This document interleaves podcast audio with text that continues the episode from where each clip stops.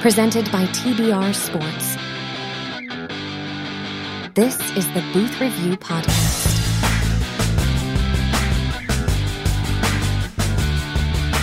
Boys, welcome back. Episode 137 of the Booth Review Podcast.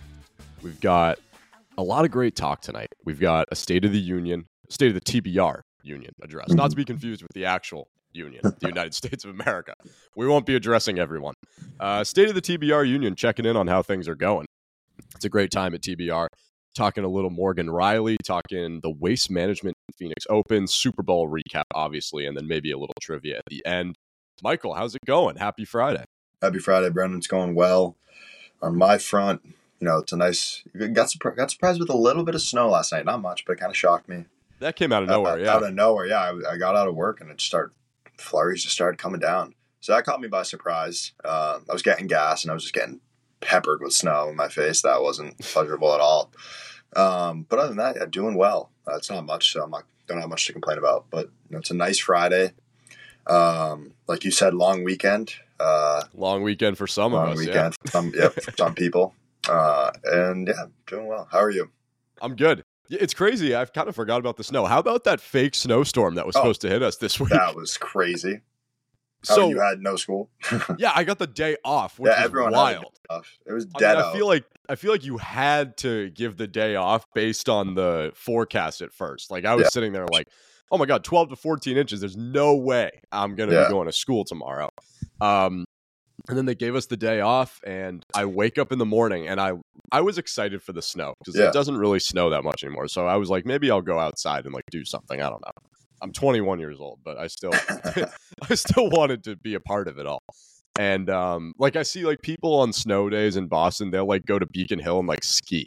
Mhm. They'll like ski down Beacon Yeah. Hill or like so I was like maybe I'll go sledding or something. I don't know. So I looked out the window and it was like not even raining, not No. snowing, nothing. It was just a day. And I guess it snow. I don't know. Did it snow where you were at all? Um, it like it was like no, it was it was pretty much just like rain, snow. So like, but nothing Yeah. stuck. So it, and it wasn't even heavy like sleet. Like it wasn't like it was so weird.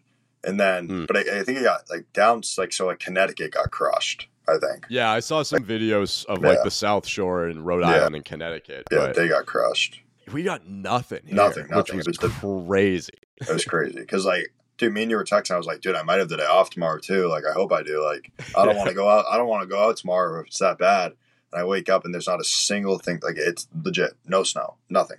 Was crazy. That's the worst feeling. I was talking about that with Emma. I was like, it's the worst feeling when you're expecting a snow day and you don't get one. yeah. But That's it would have been even worse if we had school. I think that it would. I was. There wasn't much I could complain about. It's like they gave us the day off, so Mhm.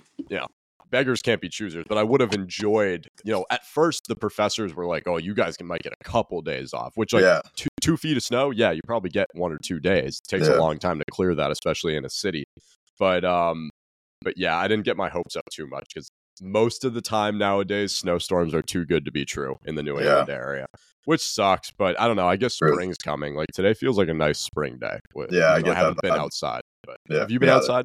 Nah. No. Well, yes, actually. yes, actually. But I went into a car right away, so it doesn't really count. Right. So a I was little bit. outside for like two seconds. I stayed Yeah. in my car. So Not yeah, really. that was that was a disappointing footnote of the week. I thought we were going to get pounded with snow, but we didn't. But uh, last weekend we we talked about on last week's episode. We had a good weekend of content outside the garden. It was did. interesting for sure. Definitely interesting. Not a great game. The Bruins got shellacked by the Capitals, but um I don't know. What were your thoughts on the content? I mean, some of it's starting to come out now. Yeah. Definitely different. Than, and we said that it was going to be different than the first time we did it. Yeah. Like, what did you think about it?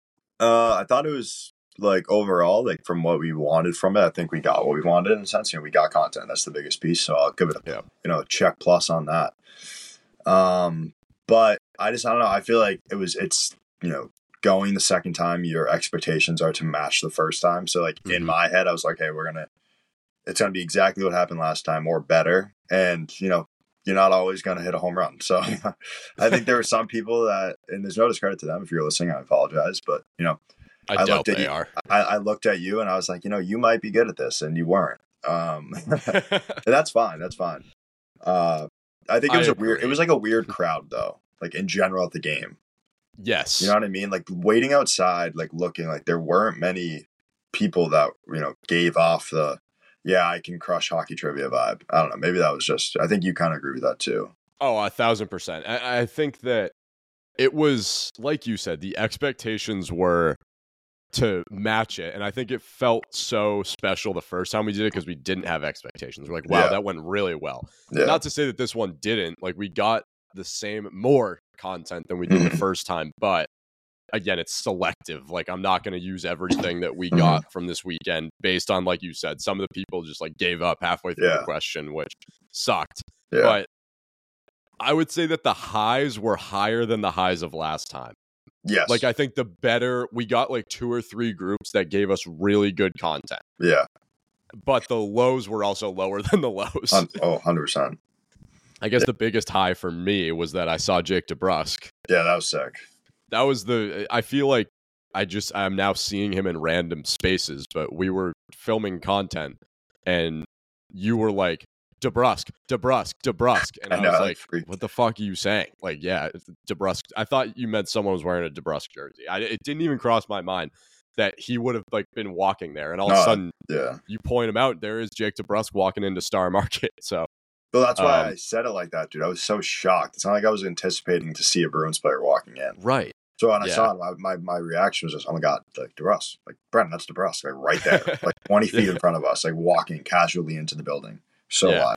had it not been before the game, I think we would have probably gone up and been like, "Hey, can we get can we get some Oh, content?" 100%. Um, I would I would have started with, hey, can we grab a picture? And then be like, hey, like, we're doing content. Like, you want to Yeah, you want to hop in real Right. quick? I think you- that's you what know, I would have done.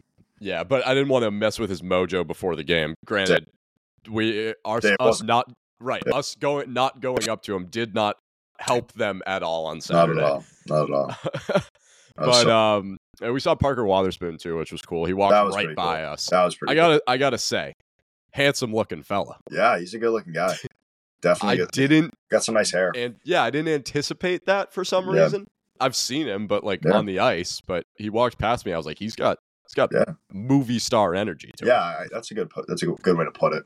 Yeah, the way he carried himself, walked right by us, cloud of dust. It was great.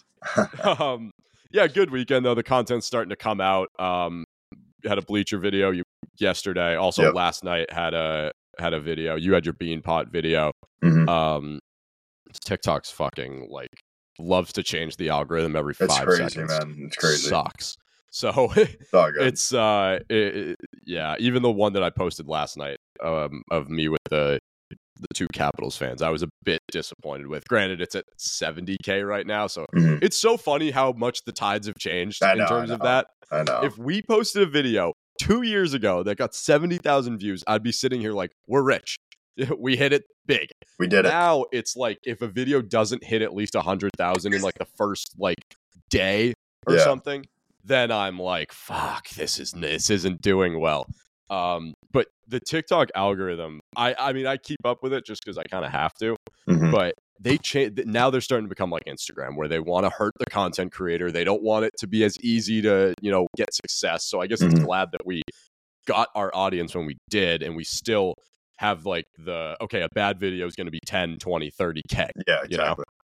but yeah they're changing the algorithm 24 7 which blows so uh just more adversity for us to face speaking of adversity state of the tbr union we don't do these very often or i guess i don't do these very often but i do like to do these whenever a point needs to be reiterated or there's a major change at tbr or i'm just feeling like talking shit and i guess there's a combination of the three right now because things are going so well that we got to weed out the distractions sometimes. And much like our very strong commander in chief in the United States of America, uh, I sometimes need to just hop on the mic and address the nation, the TBR nation.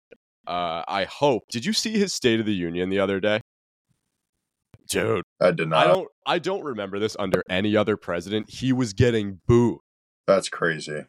another like Bruins getting booed f- for the first time that I was at the Garden and they were getting booed off the ice. I've never seen a president get booed during their State of the Union. That's crazy. It was what like everything that he said and he he handled it like the champion that he is, just like talk. Oh my god, you just you got to watch it. Oh, he, like oh, oh, I will. I will. he starts like bickering with the Republicans that are booing him.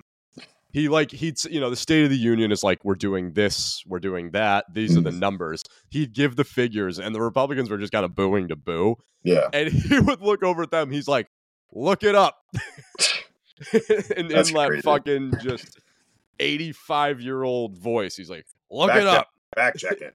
Yeah. He's like, "Why don't you? Why don't you look that one up?" And it's like, Check- "All check the right, numbers." dude." That's crazy. I, it was nothing uh, uniting about his State of the Union, but I hope that this will unite our audiences. So, State of the Union, State of the TBR Union. Here's where we're at. There's three individuals who I currently see as members and contributors of this company, and that's you, Michael Lynch. Congratulations. Thank you. Robbie Carpentier, and myself.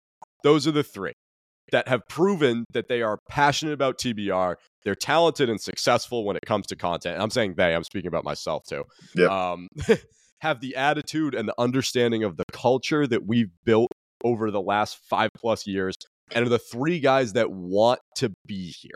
That's how we've always operated, but especially now more than ever, it's the guys that want to be here and they want to be on podcasts and they want to be on social media. Those are the guys that are going to last at this company. Those are the guys that have lasted. I mean, Carp and I started in 2019. You came along like right at the beginning of 2020. So essentially, five years, six years for for um for all of us. Yeah. so we've we've proven that that's the attitude that you need to adopt to last at this company. And it's also it's not just oh those three guys are like so passionate about TBR. You know, congrats. Here's a gold fucking star. You know, it's there's no brownie points being rewarded for doing the job. It's as simple as if you do the job and you throw yourself into the work, that's how you'll survive at this company. It's a necessity in order to call yourself a member of the TBR collective that you got to do the job and you have to want to do it. The guy, these guys, you, me, Robbie, are the guys that have done that, and like the three of us, we're the ones who are always going to be here. You know, mm-hmm. it's the it's the guys that you know are are, are going to do the job. I, I, I'm reiterating that point, but you know, that's that's essentially what it is. The guys that want to do the job are the guys that are going to be here. You know, if you want to work, you're going to thrive at this company. That's the only way to do it. And no matter what happens, the three of us are the only ones, the only ones that have built an immunity at this company, meaning regardless of any circumstances as it relates to TBR or not, we're the three guys that will always have a seat at the table. There's there's nothing that could change that. Even if like we saw it with Robbie left the company for a little bit. You know, things that happen inside outside of TBR. We've seen a lot of people come and go. We're the three people that are always going to have a seat regardless of whether we're in it or not. Like if you if somebody leaves one, two, or three, they're always going to have an invitation back. Mhm. Um, and like like I said, Robbie's the perfect example of that. And even right now, like he's pursuing a career in an entirely different field, but he gets this. Yeah. You know, he will drop anything to be on a podcast, and he's done that time and time again. And every single time he drops whatever to be on a podcast and he gets behind the microphone or behind or in front of the camera, he's a fucking spark plug. And that's Yeah. what I want. And then you're the same way, but you're you're a bit more consistent in your you know, you're not on the one a year track. yeah, yeah. um, I know what you're saying. right.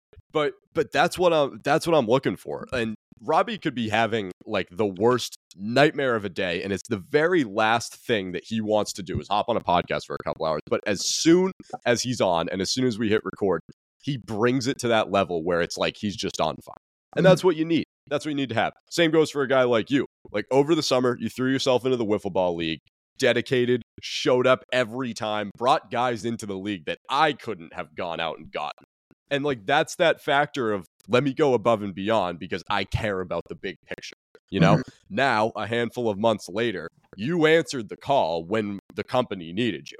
I needed somebody down at the garden with me. Fucking nobody else wanted to do it for some reason. You willingly stepped up, and now you're reaping the benefits from it. You know, you put out our highest viewed video as a result of just saying yes and going down to the garden. And it's because you wanted so badly to be the guy in that position to do that. That, in essence, is the pathway for anybody at this company. Have a passion for it, adopt the culture. Naturally, you grow this desire to want to be an impactful person, and you go out and you find a way to do it. If that's intimidating or scary, then don't even fucking bother. Don't waste my time. Don't waste Lynch's time. Don't waste Carp's time. Don't waste any of our time. There's a lot of people that are too afraid to actually do something here at this company. So they just go through the motions. You want to have all these goals and these aspirations for sports media. Cool. All power to you. You better be fucking ready when an opportunity presents itself. Michael was, Robbie was, I certainly was. The common misconception about TBR is that it's small, right? And that's what I don't like. It's ranky dink because it was homegrown. It was started by a few kids in high school, whatever. We we get on Zoom to do a podcast. Like, you know, we don't use microphones. We it, whatever. It's small. That's the common misconception. And, and that, it, there was a time when it was like that. But we're in a different phase of this company. Having the ability to reach over a million people at the push of a button isn't rinky dink anymore. At a time we didn't have that reach. It took two, three, four years for people to start listening to this podcast, for people who we didn't know to start following the page. We were at a time very small, but I don't consider us to be anymore. It's it's still three people, so I guess factually it's small in terms of employment, but um, you know, I don't think that our reach and our our audience is small at all. But the opportunity that we've created for ourselves at TBR Sports is astronomically more appealing right now than say the local radio station that's going to be obsolete in a couple years. You know, believe it or not, people see the former as much of a higher risk. So if you want to pursue the latter and you don't want to take this seriously, don't be a gigantic waste of time. Go ride a desk somewhere and fetch people coffee for the next decade. Be my fucking guest. What we also aren't going to tolerate at TBR Sports is the internal jealousy it's not 2020 anymore. We're not in our infancy stage. Like I said, we deal with enough shit from the outside that we just can't have any drama or any, any turmoil going on from within. And like I mentioned, the comments, the the TikTok is one thing, but like like I said at the beginning of the episode, the TikTok algorithm changing, like that's a big enough problem that mm-hmm. like the three of us have to face head on. That like we can't have any shit going on with yeah. it. Um, like the uh, the mentality that needs to be adopted is what's good for any individual at the company is good for the company. And everybody needs to view it as such. You have our highest viewed video on TikTok, like I've mentioned. Over one and a half million views, which is fucking incredible. And it's still going up. I probably am more proud and more excited for you than I am when I put out one of my own videos. Because again, you answered the call. You were there when nobody else wanted to be. And like now you're seeing success from it you're you're the face of the company. You're the Jerry West now. You're the logo.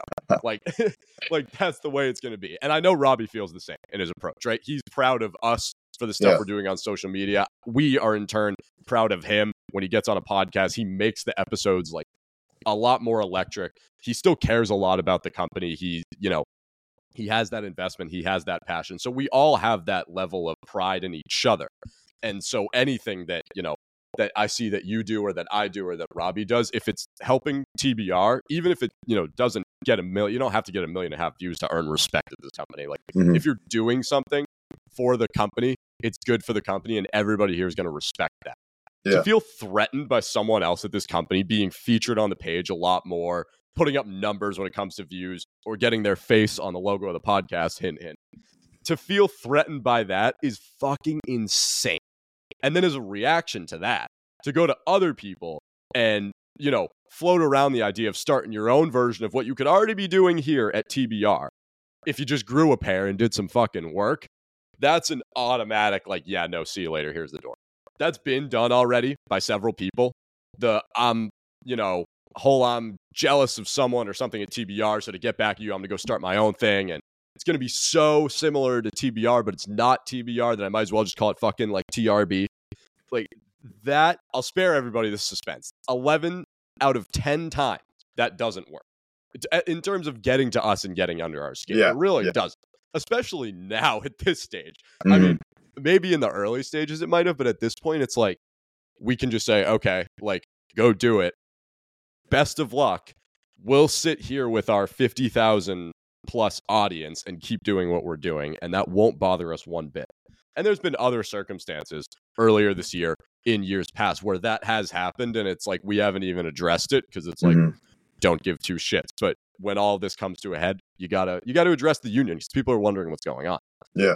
We've got absolutely no room for an attitude like that or people like that. So that's that. The seats at the table remain you, me, Robbie. That's where our union sits currently. Three dominant conglomerates that are forcing their way into the conversation. Boom. Bam. I like that. Yes. I say all of this. That was scripted, by the way. I wrote that. um, I say all of this just to, I don't know, to vent, but also to say that when there's a certain, like I've said, there's a certain respect that we all have for each other at TBR, but there's also a respect that like we've all earned. Like, Yeah. like what you've done in the last year can't be discredited, but there also can't be other people that are gonna like take offense to that Mhm. and I don't know, like lash out. I don't like uh, you know, I know Robbie. Yeah, Yeah. Robbie certainly doesn't have that in him. I certainly don't have that in me. I don't look at a video that gets 1.5 million views and that's a million new people that we've introduced to our content and be upset at that. That's Yeah. fucking crazy. If we could do that every day, I would take you or Robbie or anybody else who wants to do the work here getting a million views every single day and me get none every day. Yeah. I know I'd so much rather that, you know? Yeah, So I know you're saying. yeah, just had to. But on the positive side of things, we're killing it. I know. So, yeah, but that's I, I, that's the big three right now in my eyes, and that's kind of how it's been for for a long while, right? I mean, I think that people understand that when the three of us are together, there's no matching that energy No, it's so good. there isn't and it's just going to only continue to go up from here i also don't want to like when i say we're the only people that have seats at the table i don't want to slight like guys who are around it but not like full like like a guy like Ferrulo, um people who played in the wiffle ball league like jackson all those guys obviously they have seats at the table when it comes to like the tbr family Mhm. right they're a part of it our, Yeah, our they're invited the audience Thanksgiving. oh of course Yeah. yeah our audience recognizes them. They Yeah, like 100%. share a passion for it, especially Jackson, who I think could like honestly like do more outside of like wiffle ball. Like he, Yeah, I think he wants to, and I, I don't. We would have to kind of explore a way for that to work out. But um, Mhm. but yeah, there's people like that. The Metro brothers, Paul Terry, the, the, all of the athletics. Everybody who played in wiffle ball gets a free pass I agree. you know yeah th- like but it's just you know those guys aren't like creating content on a day-to-day basis they're more like Mm-hmm.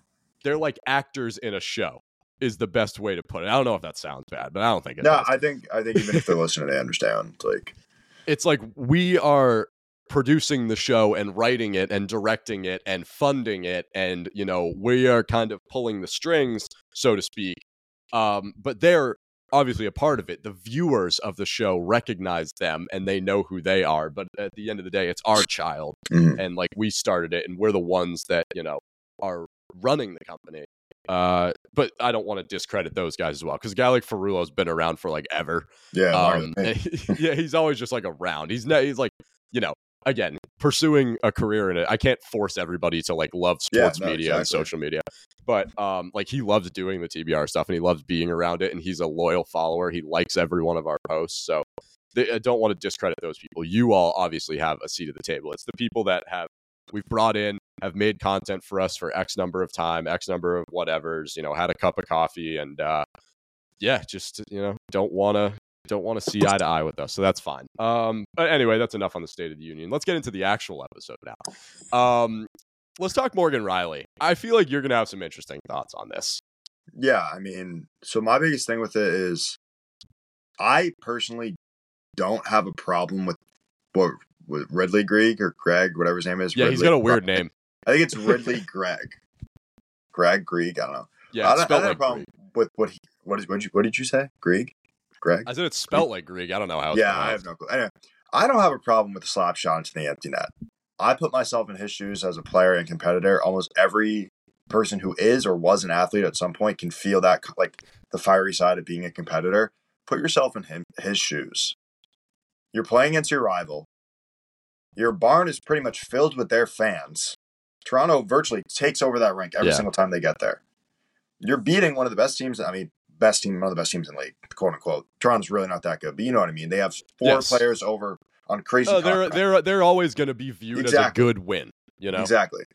And you're the rival. It's the Battle of Ontario. And I think they beat them this year in their series or is oh, they smoked them. him this Smoked year in like almost 3-1. every game yeah Yeah. And you're about to close it out at home. No better way to do it.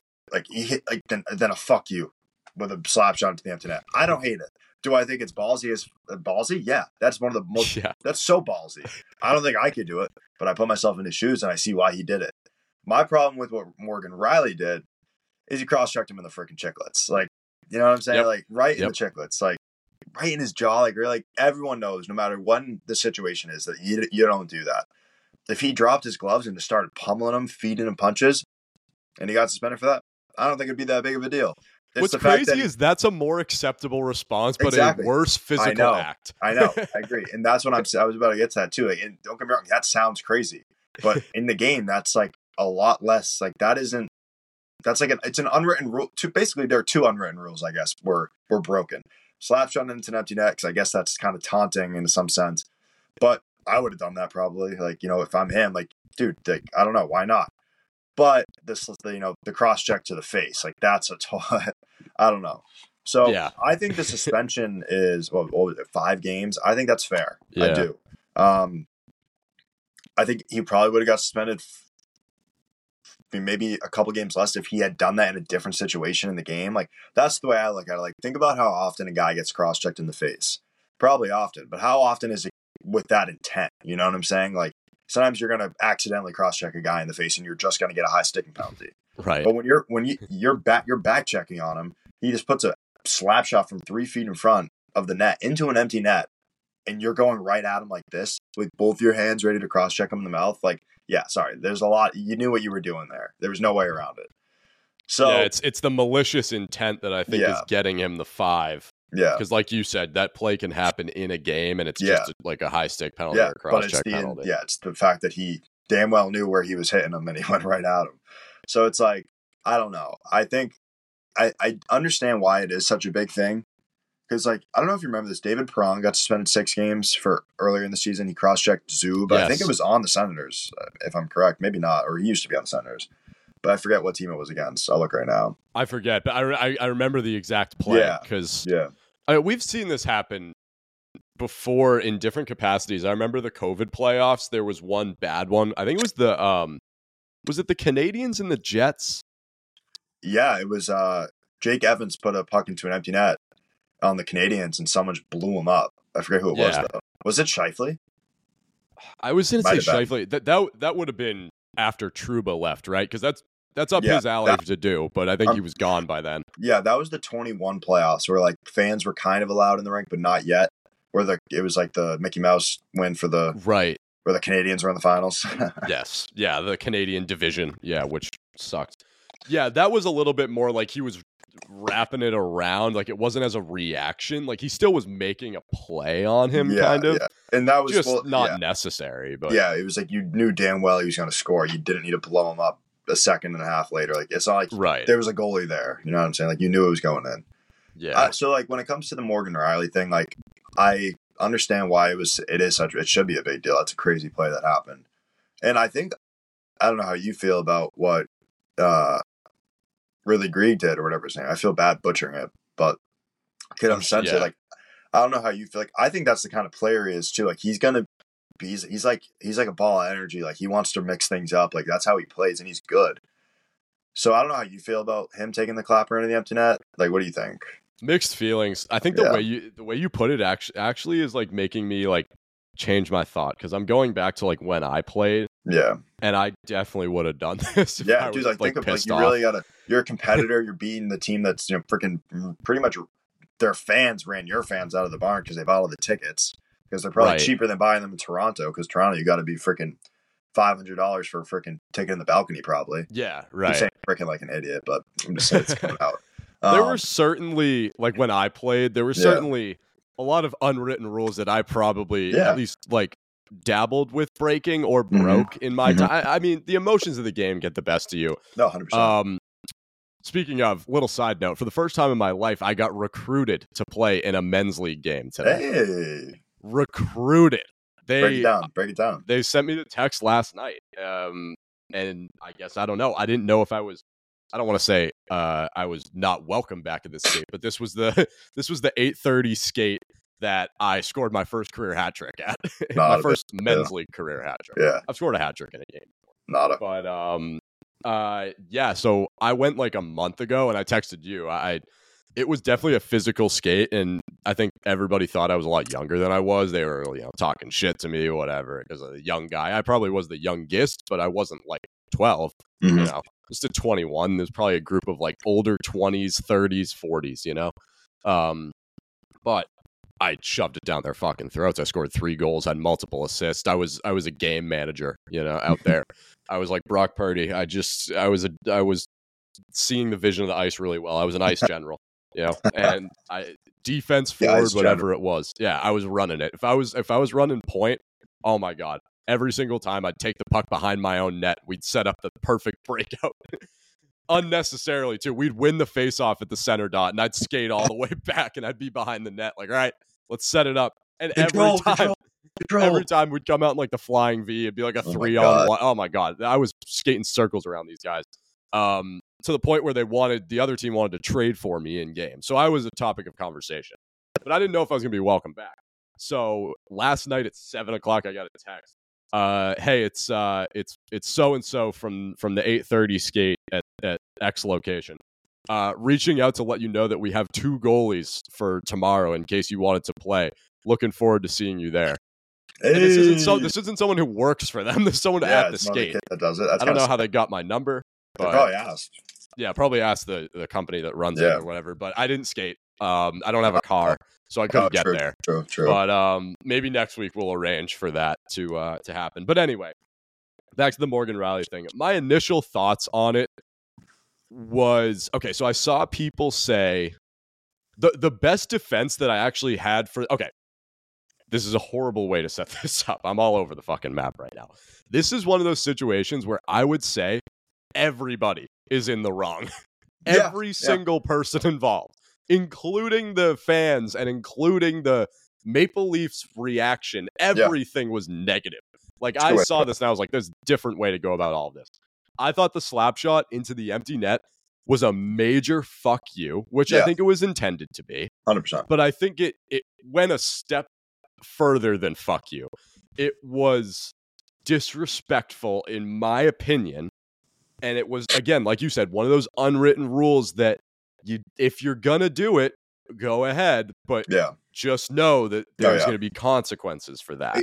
yeah. I, I don't think I touched on that. Not to cut you off, but I was utterly shocked that he just curled up the ice with his hands down and not expecting to get clobbered. Right. Continue. yeah, and my dad says this a lot, friend of the program, more so when watching football games. He's not a fan of when the defense makes an interception they all run to the end zone and they like do the Yeah. big thing together. And he'll always say, "There's a lot of celebrating for a team that's like four and eleven, like the Yeah. Pats would do it this year." And it's like, all right, calm the fuck down. You're not that good. And I, Yeah. like you said, they they did have their way with the Maple Leafs this year, but the Ottawa Senators are not a good hockey team this year. I thought they were gonna be, but they're not. Their record says otherwise. It's like you said, it's ballsy to do this in any capacity Mhm. especially when you're at the bottom of the division. Um, so I, I I personally, I wouldn't. I, I maybe I would have done it in the game in like my fucking in high school. You know, when I Oh, was yeah. like just a menace and I would you know cheap shot people. Like that's the way I played. But this again, it was an unwritten rule that I think maybe shouldn't have been crossed in that situation. Um, but I did see the one good like rebuttal to that that I saw people say was this was more for Morgan Rielly's reaction. If you're so upset, then don't let them beat you and don't Yeah. let him score an empty net goal.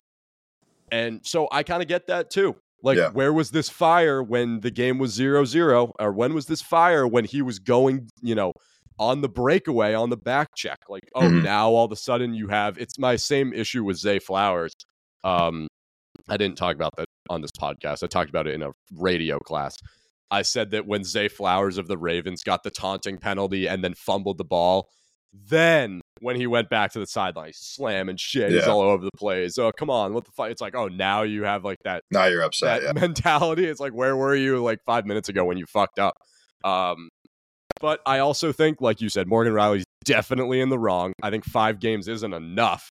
Um, it was malicious, intent, cross check to the face. I like the response. You know, like we're not gonna let someone fucking take a clapper from the the mouth of the crease on an Yeah. empty net. Me too. Poor execution by him. I Mhm. would have, like you said, I think dropping the gloves or even just going over there, send a message. Yeah. I don't. I- I think the only message that you sent, I think it's worse to cross check someone in the face I, like I agree. I think that I think the cross check comes off as such like a I don't even know the right way to word it, but like It's like whining almost. yeah, exactly. Yeah. Yeah. It's like it's like, oh poor me, like screw you. Like you just did that to me. I'm gonna cross check you in the face. Yeah, you're just frustrated. How about you show some balls and like just grab him? Like I'd That's rather I- him yeah. I'd rather him like tackle him to the ground and like shoot like freaking toss him. You know what I'm saying? Right. Like just grapple with him. You don't even have to fight him. Like you said, send the message that you give a fuck. Go over there and just grab him. Like you know what I'm saying? Because what ended up happening is is he cross checks him and then everyone else does exactly what should have happened. They just grab each other. right. Like, and then that's all that had to happen. Like Yeah, and I think there should have been like uh, from all fronts. I think there should have been more like accountability on this whole situation. Like I think about the basketball equivalent to this is like dunking on the the hoop at the end of the game when Yep. time's running out. Yeah. Um, and we've seen players do that before, and there's certainly a reaction. But I think what I like about when you see it in basketball is there's veteran guys on that team who will Yeah. go and be like, "Hey, that's an unwritten uh, rule. Yeah. Don't do that. It's a regular season game. I get that mm-hmm. this is our rival, but regular season game, you already have them beat. It, it hurts a lot more to just beat them. You know, mm-hmm. it's going to hurt them a lot more to just beat them. Granted, did he get what he did? Did Ridly Greig or whatever get what he wanted out of it? Maybe. Morgan Rielly got suspended for five games. He looks like the bad guy. Mhm. You've got a lot of people jumping to this kid's defense. Henrik Lundqvist was like, "I've got no problem with it." I was shocked by that. Felt Me like too. goalies would have stood up more for like the respect for the cage and respect Yeah. for like the empty net. Like especially when you pull an empty net, you- you're taking a huge risk. The Bruins Yeah. did it last night with like 35 minutes left on the clock. that was nuts. That was nuts. you know, it, it's one of the like to to go down and like I don't know. I have a respect for the teams that pull the goalie and you know are, are making a push to try and win a game, especially when you're down by like multiple goals. Um, I don't know. I think it's a it's a learning experience for Ridly and the Senators. I think Yeah. it's a bit of a humbling moment for them as well too, because while they kind of have their moment in the sun right now, the reality of the situation is you're still not a good team, and Mhm. this won't have any impact on your or the Maple Leaf season.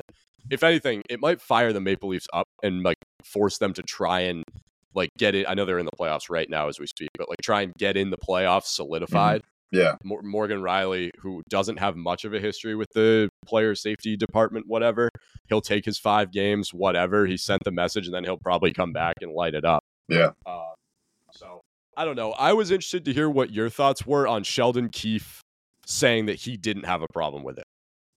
What Morgan Rielly did? Yes. Is that what he said? Yeah. Yes. Um, I think that's what you want from. I think what. He, yeah, I don't. I don't have a problem with him saying that because, like, yeah, there is no right way to justify someone cross-checking somebody in the mouth or cross-checking somebody in the chin wherever he hit him. Mhm. But his players did what he expected. Like, you know, you're a coach and someone just slap shotted the other someone on the other team just took a slap shot, like you said, at the mouth of the crease into the into your empty net, and none of your players do anything. That would be a problem. So from Right. the response standpoint, I think a coach, and I think most coaches, from a you know from just the, the the root of what happened, are happy with like what he did. So I understand why he said that. I don't think he's going to go out to, especially right after the game, and be like, "Yeah, I like what he did, but I don't think he should have cross-checked him in the mouth." Like that. He, no, no, I don't think any coach is really going to say that. Um, I don't, I don't know. I, I think it's kind of weird. I because like it sounds like he's justifying him cross-checking him in the mouth, which he probably is. Yeah. But I think, but I think at the root of it, at least for me, like he's justifying the response or saying, "I'm glad someone fucking you know responded. Doesn't matter what he did. Doesn't matter if he freaking took his head off. He, someone responded. That's that's what I needed. So I think that's where he's coming from. Do I think he's wrong in saying I don't have a problem with him cross checking him in the mouth? Yeah, that's a, that's that's not that's not that's not. There's no room for that in the game. There's no room for that in hockey. yeah. but, I think they're Like, in a they're in a weird situation again. I'm like you. I'm 50-50 on it. I mean, Yeah. there's been a lot of conversation about the Maple Leafs' lack of response this season. Yeah, um, which I kind of thought was silly at first because when the thing happened with Marchand and Liljegren or whatever, however you pronounce his name, Mhm, Lid, mhm. yeah. Um, everyone like Sheldon Keefe called his players out. He's like, I'm shocked there was no response, and I was like, well. That was a 50-50 puck. I don't think Marchand cheap shotted him. They Liljegren initiated contact. He just ended up getting hurt Yeah. um, in kind of like a freak, no one was at fault injury. But the narrative after that was like the Leafs don't have any tough guys. Like, what the fuck did we bring Ryan Reaves and Tyler Bertuzzi in here for? Like, there needs to be a response with stuff like this. They need to, Yeah. you know, protect their players. Um, and uh, there was a lot of negative feedback about their top six as well. Like those guys are are too finesse that the Leafs just have this like soft mentality. Um, and they're you know the leaders of the team, so to speak, like Tavares as captain, Matthews as assistant. Like those guys are are kind of bringing in this culture of like don't react to things Yeah. and keep you know cooler heads prevail. Auston Matthews is a very tamed individual. Same with Mitch Marner. Same with Yeah. Nylander. You don't see those guys get hot very often. Hot in terms of temper, not hot in terms of scoring. Auston Matthews Yeah. got a fucking natty last night. Um, but yeah, so uh, I think that this is definitely connected to that whole narrative all season. Definitely. I think Morgan Rielly probably in that moment saw was a frustrated, but b saw an opportunity where there should have been a response to something and went over the top because there's been a lack of a response from their team all season. Mhm. I also think the Leafs in the media have been so headstrong about we need guys that are going to go out there and protect our team, protect our identity, protect our reputation, protect our superstars, protect our goalies. We need the Ryan Reaves, the Bertuzzis, the Morgan Riellys. We need those guys to play their role. They're not here to score goals. They're not Yeah. here to, you know, get G's and A's and P's in the column. They're here to to go play physical hockey and to bring that brand to a team that's in a division where physical hockey very much exists. The. Boston Bruins are a very physical team. They have great responses when there's net crashes, when there's Mhm. shit like this that happens. The Florida Panthers are the peskiest of teams, but they play physical and they're good. They have their superstar players, they have their goal scorers, but they have responses to stuff like this in an appropriate manner. I mean, obviously, you've got players on each of those teams that could be pinned as dirty or could be pinned as borderline players. I think about Marchand. I think about Nick Cousins in Florida. Yeah. Um, Tampa's whole fucking roster is kind of cheesy, you know? Um, even Kucherov. Yeah. Kucherov's kind of a dick, you know? Yeah. Stamkos has that fire. Hedman's got that fire. Um, Nick Paul, he's another guy that I don't like, but the, he, you know, he gets under skin very well. So I think the Maple Leafs, because they've been so they've had this desire to want to be like those teams that are in their own division because at the end of the day you're going to have to compete with these teams in the playoffs if you Yeah. want to win a playoff series which you never do i think they're they can't now go back on their word and be like yeah that response was inappropriate because it's like well Mhm. you've been you sheldon keefe have been preaching to your players all season that you want a type of response like yeah, that's a good way to put it. do I genuinely think that he wanted to go in front of the media and say, yeah, I liked it. I have no problem with it? No. I think any head coach in that situation, like you said, probably would have taken the good with the bad and, and Mhm. not condoned the execution of it, but said, we have a responsibility to, you know, to kind of guard those unwritten rules as it relates to our team and the defense of our team. But he, I, I think he was put in a tough position. I think it sounded incredibly stupid to come out and say, "Yeah, no, that was good," because Yeah, now you're you're basically saying to the league, "All right, fuck you. This is okay. You can suspend our players as many games as you want, and we have no problem with this." Um, I also the appeal of the suspension is wild to me. Crazy. Wild. They Dude, do that with like every lucky sus- you got five. I know. It- I know. I would be like, oh, only five games. Same. I thought it was gonna be like six or seven. I thought they were Yeah. gonna do it with like Perron match Right. that. Well, what they did with Perron was they tried to send a message because this Yeah. is starting to become a problem. Is like the control of the sticks and They- the yeah. outlandish responses to stuff.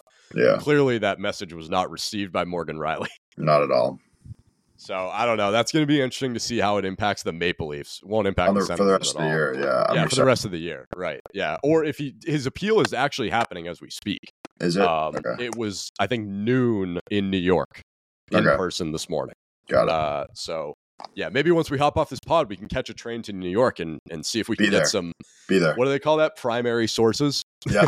Go out there and be like, Morgan, Morgan, Morgan, what happened? Right. Exactly. So uh, I don't know. I'm sure by the time we get off the podcast, we'll hear more. I don't. Th- I don't think they're gonna reduce it. Me I, either. that's insane. yeah. Um, but yeah, that that's going to be interesting. Uh, another event that happened over the weekend that uh, we can talk about unwritten rules or maybe some more strict or solidified rules. The Waste Management Phoenix Open. Mhm. We don't usually talk golf tournaments outside of the majors on this podcast, but this one I think is going to be very interesting to talk about. So, the Waste Management Phoenix Open is historically uh, it, it's an event.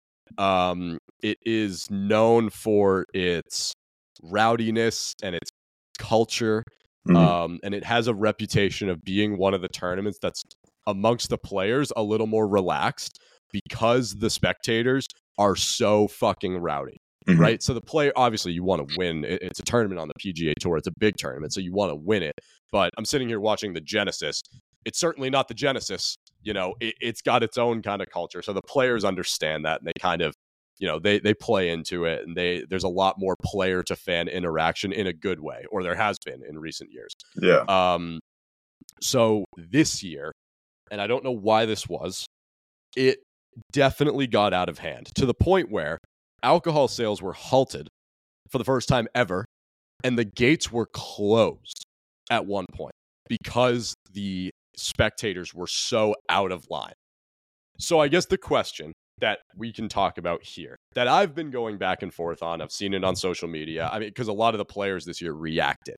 This was the first time that you really saw players at this tournament cussing out fans, saying in the media that like this tournament is like a joke, like Mhm. the, the tournament officials need to get a grasp of it. Should this tournament stop promoting this culture of like rowdiness? Or I don't know. I mean, I guess there's a lot of questions that arise from this, but like, what do you think? Like, what, uh, like, is this just one of, because in my opinion, you know what you're signing up for if you're a player. Yeah. It's been like Yeah. this for 30 plus years. So to Yeah. complain about it, I think is wild. But Yeah. I also think that golf has a problem right now with its spectators. And we're seeing it outside of the waste management. Mhm. But what do you think?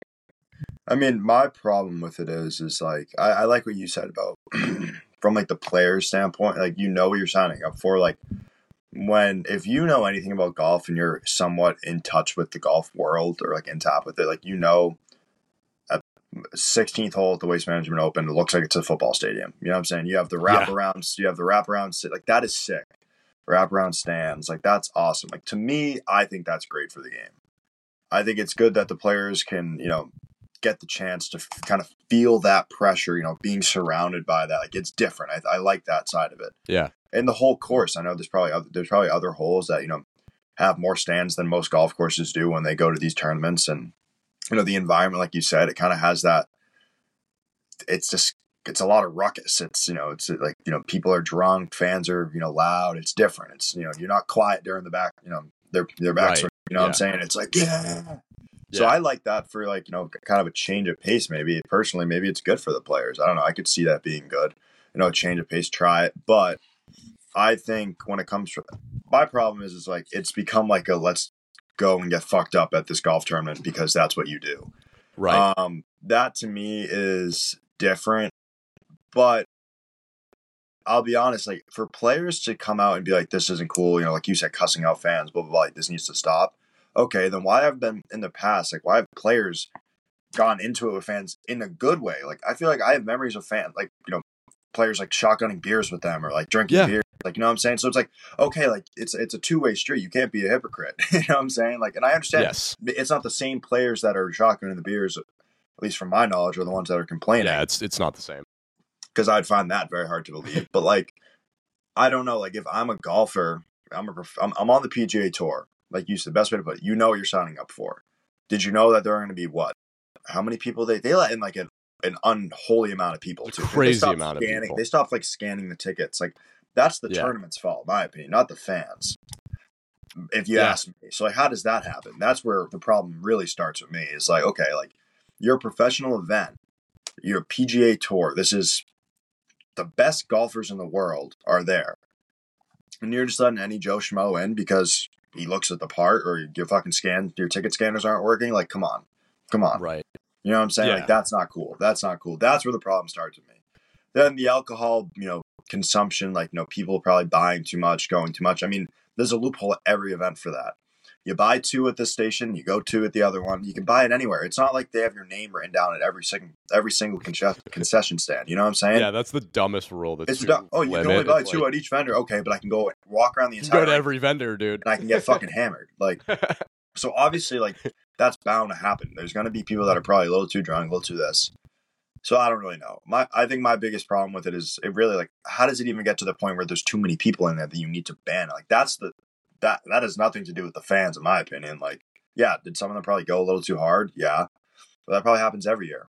But there's the right amount of fans in there, so I don't know. That's kind of my tangent for a little bit. I don't really, I didn't really get anywhere with that. Those are just my thoughts. No, it's a it's a good analysis. Um, Yeah. yeah, I agree with you. I think the the thing that bothered me the most was the reaction from the players. I mean, Yeah, Zach Johnson, that fucking muppet, he sucks. First of all, you go you go to Italy and you completely screw your country over in the Ryder Cup. He Mhm. was a horrible captain and should never be the captain of the U.S. Ryder Cup team. yeah, he's bad. he's not a well liked player on the PGA Tour. Um, and then to see him like lecturing fans, it's like, shut the fuck up.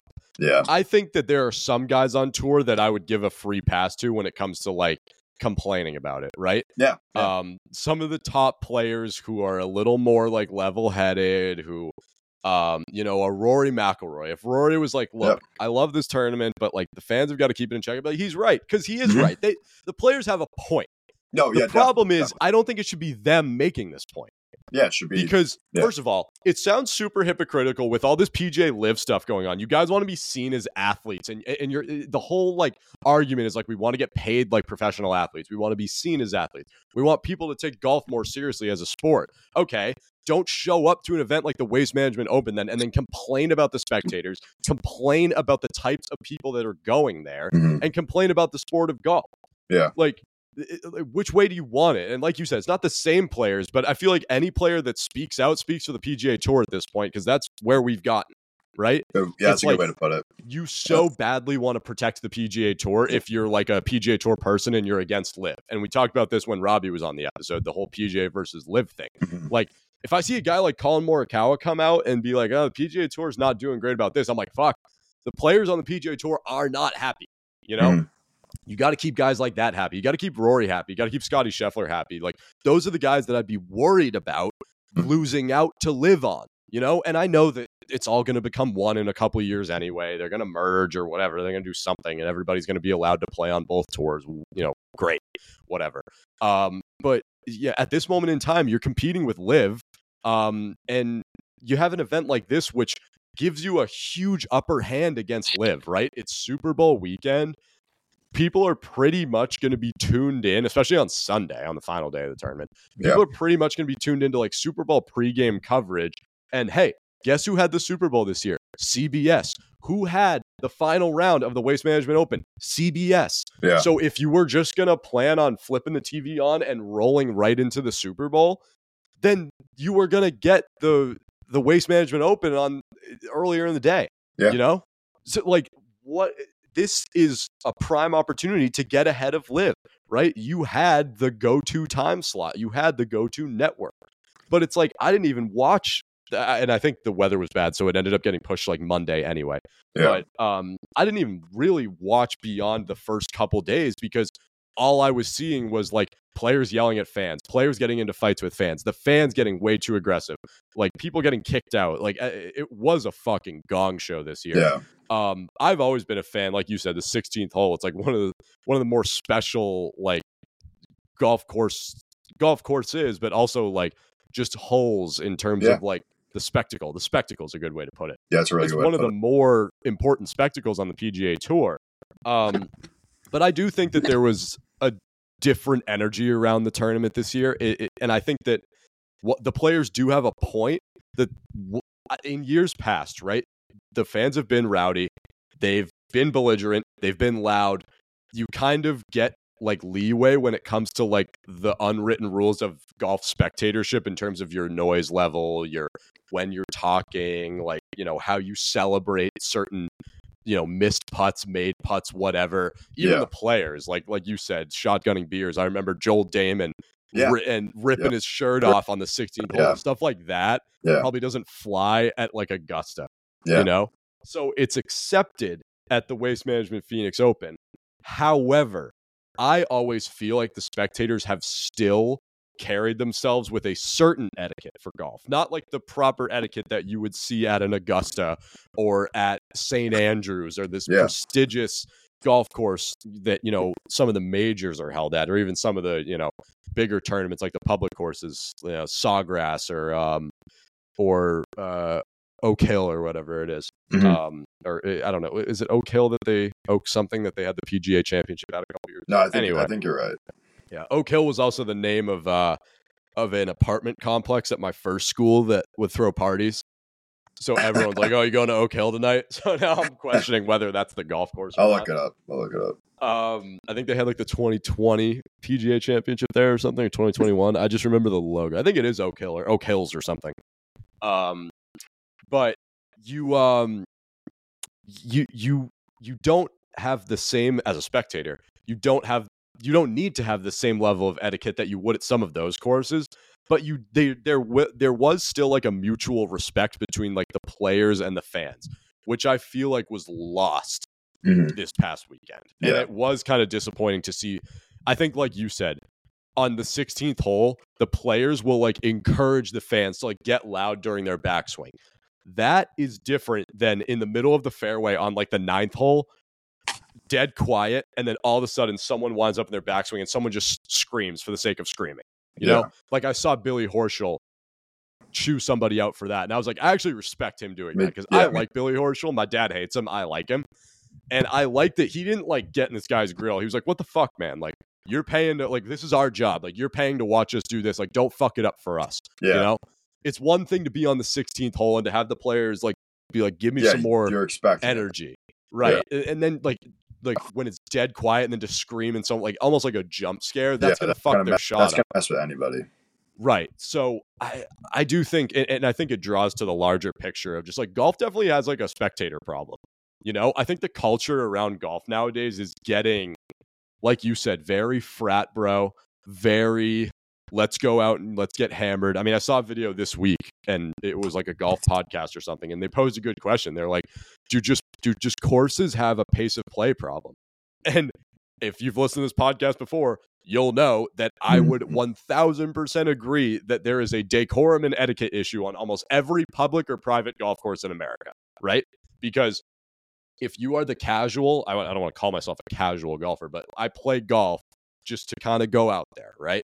Like if you're the casual solo golfer that enjoys going out, you know, playing around, I care a lot about golf and I love keeping my score and I love keeping a low handicap, but I like to play by myself. I like the pace of the game. You know, I like being able to hit a shot, go up to the next one, hit a shot, hit a next, you know, go up to the next one, whatever. If you're like me and you go out to a public course or a private course and you get stuck behind the eight some or the 12 some corporate Johnny party that's shotgunning beers the whole time and leaving their trash all over the golf course and they take mm-hmm. 30 minutes on each hole. I've found myself leaving the golf course in a lot of situations being in the shoes of the solo golfer who actually just wants to enjoy his round right? Yeah. And I think that speaks to just the the problem that golf has nowadays. The culture is breeding something different. There's a lack of etiquette. There's a lack of respect. I think that the intent for the game is different. I think a lot of people use it as an escape and they use it as an excuse to go and drink and go and get away from work and to just go be with like the boys, which I don't have mm-hmm. a problem with that. The second I do start having a problem with that is when you start impacting other people's ability to play, right? Yeah, yeah. Because golf is a shared game. It's the same thing as tennis. It's the same thing as those recreational sports. Everything's a shared game when it comes to recreational. You Mhm. know, you think about just like basketball courts, there's a certain etiquette for going and playing pickup basketball. It's the same with golf. I think that it's just lost. I think that nobody really gives a shit anymore. And that's being reflected in events like this. It sucks to see. Um, I don't know. I don't know if you have, you have any uh, in your because I you've worked on golf courses and you you get it. No, yeah. When it comes to like the pace of play thing, like I think it, I agree with that. I think, in- I think you I really can't even add to it because what you said, I agree with. So I mean, just like I don't know, from my experience, I've worked on smaller golf courses, so I don't really have like the the big time like hot shot golf course like kind of vibe. But I think it just comes from like golf has become such a casual thing for some people to like go out and fuck around that it's like taken away from the like I guess the art of the game. And I guess kind of you explain it, like when you when you go solo, you still care about how you're playing, even if it's going out for fun. Yet you have people who go out there and just dick around and don't care and think it's a, some stupid hobby. And I think COVID's a big part of that. I know a lot of people got good during COVID, but a lot of people started effing around during COVID because that was one of the Right. only things that was open. COVID summer was golf Yeah. because you were outside.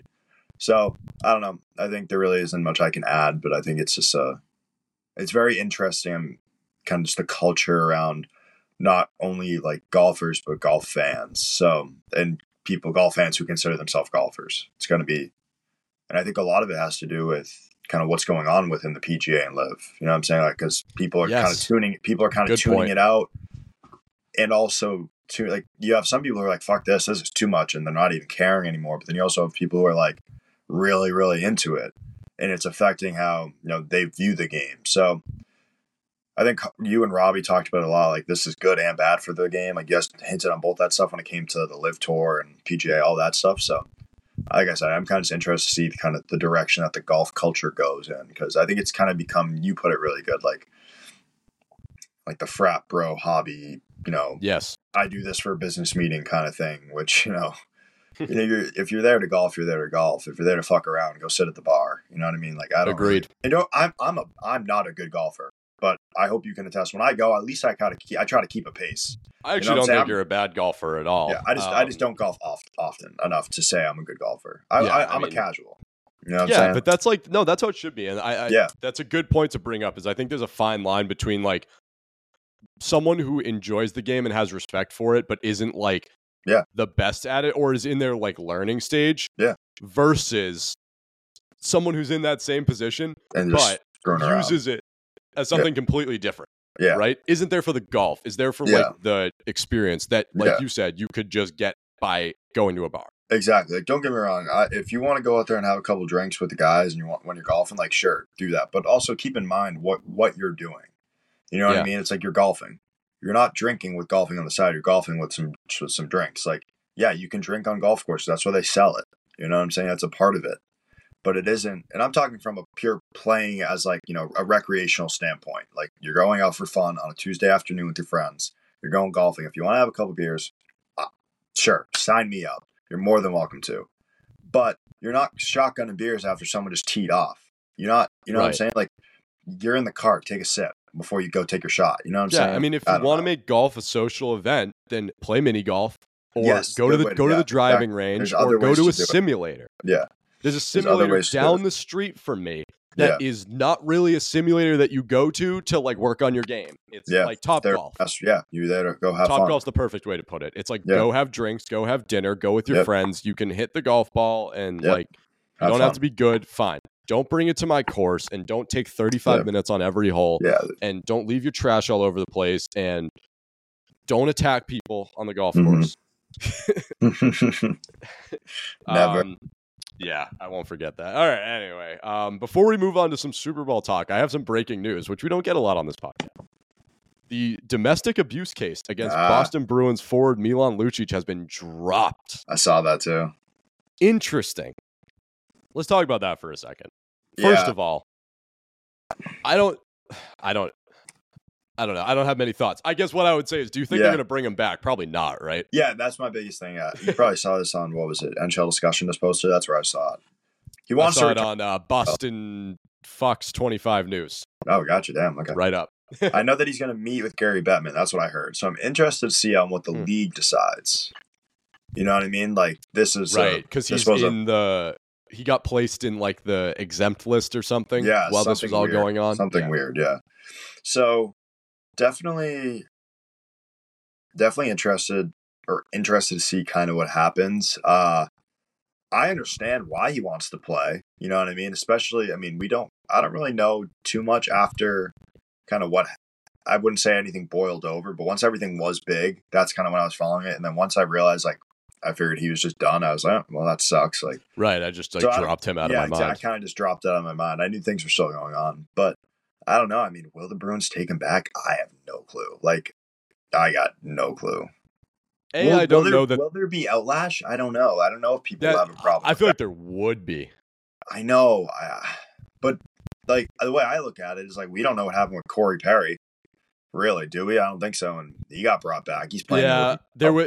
I don't but think there was, was, some outlash. It definitely wasn't domestic. Like I, I don't think that's what it was. But right. It also was like he he got drunk and I think he made a pass on somebody. I yeah, don't think it was true. like They're assault. Not comparable. They're not comparable. That's a good way to put it. My bad. But I'm just yeah. So ignore that comment. But like I don't know. I'm interested to kind of see. No, but it's similar because it's like still kind of like a scumbag thing happened, and this Yeah, team. Look, it's yeah. a risk for the Bruins. They made a huge mistake last year signing that kid who had the bullying issue. Mitchell Miller. Yeah. Thank you. Yeah, I forgot his Yep. name. Um, that was a big mistake, and I think it impacted the morale of the team in the middle of a season that was going really well. A little bit, you know. They, they Yeah, part- I remember the couple games after that they got shaky, Mhm. you know, Yeah. and then just, they figured it out. Yeah, shit definitely shakes things up, and I think I feel like we kind of saw it after. I don't really remember how the Bruins did after this whole thing with Lucic came out, but I I felt as a fan something was missing in the games. You know what I'm saying? I, I imagine how the locker room felt. You know what I mean? And the best way Yeah. to put it, how how will the locker room feel if he comes back? You know what I mean? So I yeah, I don't know if it would impact the locker room as much because the guys like Marchand, guys like uh, guys like Pasta, they're they're boys with him. You know, so I feel yeah, like I, yeah, fair. Feel like that. I don't know. I I think if you're the Bruins, if it's a risk, don't take it. Fair, fair, fair. I'm. If I it's not needed, is what Gary which Bettman is. says. Yes, I'm that, interested to That'll see- be interesting to see. Like if Gary Bettman's like what we know from it, like say I don't know, so I don't want this. I'm gonna like kind of be my way around the statement, but like nothing really was what he did wasn't entirely you know crazy or whatever. I don't know. I'm pretty sure the reason it got dropped because his wife just decided to not. She denied testifying. She doesn't want to testify. Yeah, So obviously there's something going on. I don't know. Do I think he still should come doesn't back? still doesn't make him innocent either. And that's I guess what I'm that's saying. another. He's it's yeah, not like he's innocent. thing. That's what I'm trying to say. It's not like he's innocent. But if there is some way that you know, for some reason Gary Bettman says that, then I, I guess there's there might be a way to make this work out for any team that decides to take him, whether it's Bruins or not. I don't really know what his. I think he's still under contract, but I don't know. So I'm just interested is. to kind of see, kind of what happens with that. Yeah, I, I think if it's not needed, which it really isn't, I think w- especially coming up at the trade, maybe use him as trade bait. Honestly, if he's allowed Yeah, to, could. yeah, if he's allowed to play again, like package him, you know, with a team that like might want a veteran, Yeah. like fourth line guy. It's not needed right now. I'm looking at the thinking about what the team needs. It's not a bottom six forward who's just gonna like be physical.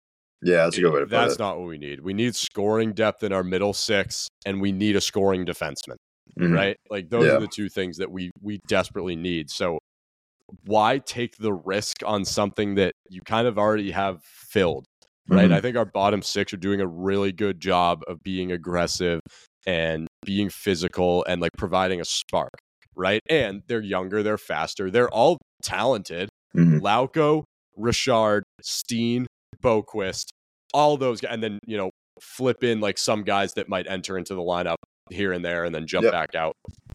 Those guys are all talented. They can score. They have Mhm. good hands. They can put pucks on net. I don't know that Lucic necessarily has that ability anymore. I think he's just a big body.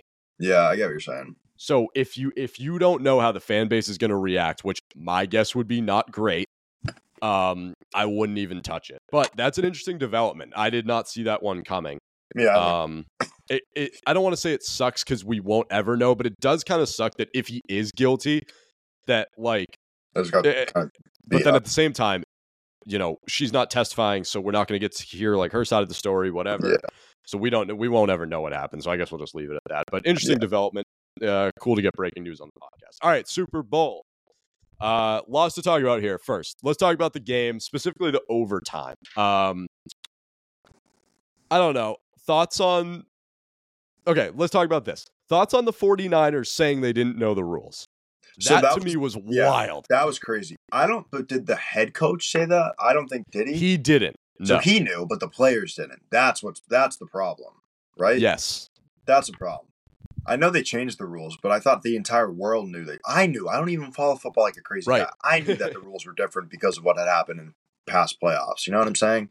Yeah. So like that was kind of crazy to me. I also think, yeah, like okay, who was that? Juszczyk or whatever his name is that said yeah, that. Juszczyk saying that was weird. I agree, it's weird, but it's also like okay, like that doesn't change the way that a player will go out and play. Do you get what I'm saying? oh, great Espe- point. you know what I'm saying? Especially considering that the new rules actually did not come into play. They did, because yeah, with the normal rules, the 49ers only scored a field goal, meaning Yep. that the Chiefs were going to get the ball anyway. no matter what, exactly. So it's not like it changed the way that a guy like Juszczyk was going to play. Also, it's not like they're the ones calling the plays. Like, oh, all we like, you know, we. I, I don't know, like. I think it's definitely crazy that it, that wasn't something that was brought up. Like, hey, in case we go in overtime, remember that, you know, the rules are different this year. Like, you know, they get the ball back no matter what. But also, who who is the uh who who who is out there for the coin toss? Is that Warner? Fred Warner. Do you, I assume he was told what to do? Like he was told that they so at the same time, it's like that's coming from someone higher up than the players. So if the coach knows, the head coach Shanahan, right? Is that who Yep, it is? I don't, yep. Yeah. So I, I know that. I just didn't want to stutter it. So like Shanahan is probably telling him, and whoever told him, maybe the D coordinator or the offense coordinator, anyone on the bench that's a coach, probably was Shanahan. If we win it, we want the ball. and I actually I don't fault that. I've been back and forth, and I guess we can kind of debate about it. Yeah, we What's can get into too. better in this situation to so in previous years without the uh, new overtime rules, obviously you want the ball first. Yeah, Um, because if you score, you if win. you score, you win. Yeah. Right. So you, you- you win. you look at the only other Super Bowl that went to um, overtime was the Patriots and the Falcons in Super Bowl 51, uh, which we'll talk about the Pats in a little bit, especially because that new documentary is out today, which I'm Yeah, very excited to watch. But um, obviously, in that Super Bowl, you want the ball, you score, you're going to win the game. yeah, exactly. Which um, I never liked that because I never Me liked either. that a coin toss could decide the fate of a game that was so good Yeah, you know? Yeah. But at the same time, like I heard some like I think it was Edelman on his podcast said that he obviously he liked it because it benefited him once, but he Mhm. liked it too because um or, or maybe it was Brady that said this like both teams still get an opportunity like if you're if you're in the Super Bowl for example right then you are good enough to have a defense that can stop a team on four yeah, downs yeah. That's a really good way to put it. so just because you have the ball in your hands, obviously you have control of what happens with the ball, but you still have to march down the Yeah. field and score. It's not, it's not So- a guaranteed touchdown. Yeah, necessarily not getting the like, you know, maybe this new rule, I don't know. I was a fan of it at first, but then when you put it that way, I'm like, you're right. Like you shouldn't be complaining if you don't win the coin toss because you still get a chance to stop them, Yeah. If you're if you're in the Super Bowl and your team's so good, then your defense should be able to stop this team on at least hold them to three so Yeah. that your offense can get the ball back. I see both sides of it. Um, so with these new rules, I was like, do you want the ball first? I didn't know if it was like college or if it was like just change of possessions. I didn't know that they each only get one possession and then it's sudden death. So Yeah. Kyle Shanahan's reasoning was that he wanted the ball first, assuming that they were going to score on the first drive, a touchdown. Mhm. And then if they couldn't stop the Chiefs, then they could go win it with a field goal. Yeah. So Which next is- score wins, which Yeah. I get that because Me too. if you're the Chiefs, let's say you got the like how how it played out, but let's say that the Chiefs were held to a field goal on their drive, right? Yeah. So you both get three in overtime and you're tied. If you're the Chiefs, you're like, oh fuck, The- Yeah. it's only 45 yards until they're in field goal range and they can win the Super Bowl. Mhm. You know, versus that the the first two drives were touchdown dependent. You know, Yeah. Yeah. That's a good So- way. I didn't really think about that. so I kind of get that, but I also get I think that logically speaking, if you're just talking in general, that's the way you should do it. Take the ball first. You have to score. If you're going to take that, you have to score seven. If you're going to Yeah. take the ball, first. yeah, touchdown. you have to get a touchdown because then you're in the driver's seat. You can't lose the game on defense. You you know even if they score a touchdown and tie it, you're getting the ball back and you can win with a field goal. However, I don't think they considered that Patrick Mahomes was on the other sideline and it's the Kansas City Chiefs and the experience is there and they've probably been anticipating this moment all season Yeah. because what taking the ball first enabled Andy Reid and Patrick Mahomes and the Chiefs to do was know exactly what they needed on that second drive. Yeah, and Right? that, that- yeah, yeah.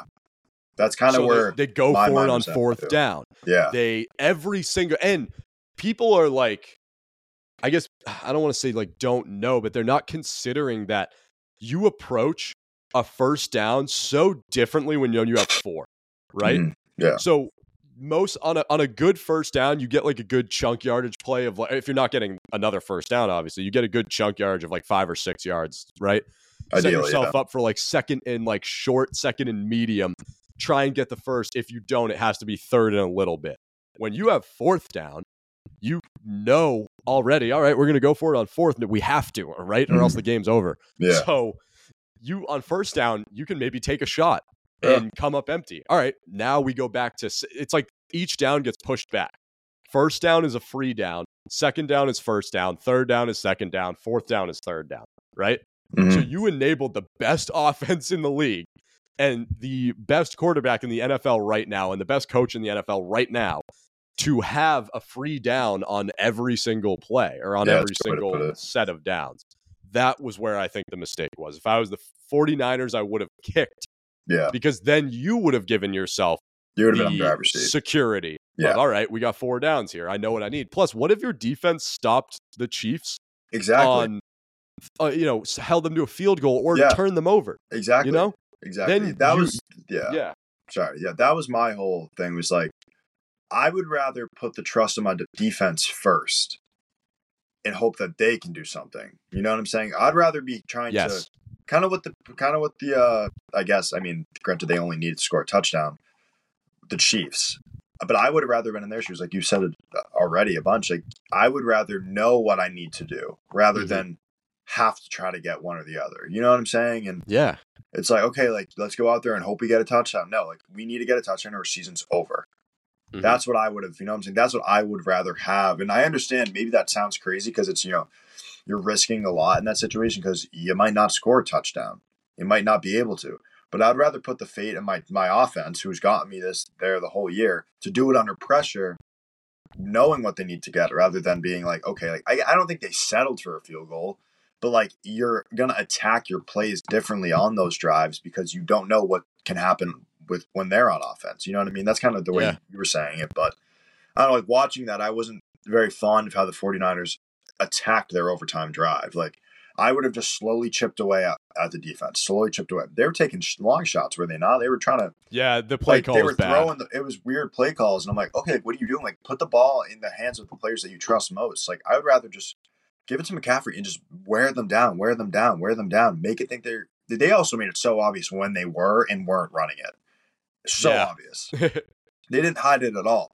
Maybe they don't really run like RPOs or anything. I don't really know their offense. I didn't watch enough of them throughout the season to to really dial into that. But like almost every single time, I could have told you whether they were going to pass it or not.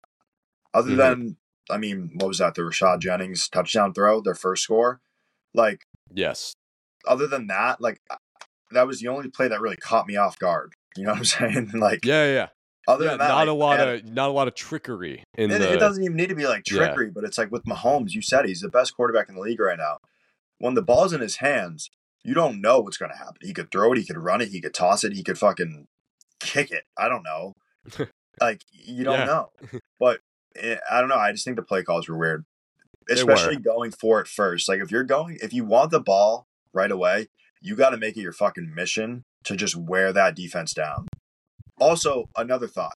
I understand why they received the ball or they wanted the ball first. Their team was just on defense for like a six minute drive. Yeah, but I I actually I get that and I would have taken the ball because of that. Or sorry, not taking the ball. I would have kicked it away because of that. I I also get that too. they were tired too. True. I didn't even think about that. And until your defense was tired all game. Your defense was on Yeah, the field a lot yeah, and for yeah. like I don't know, 45 minutes you held them to nothing.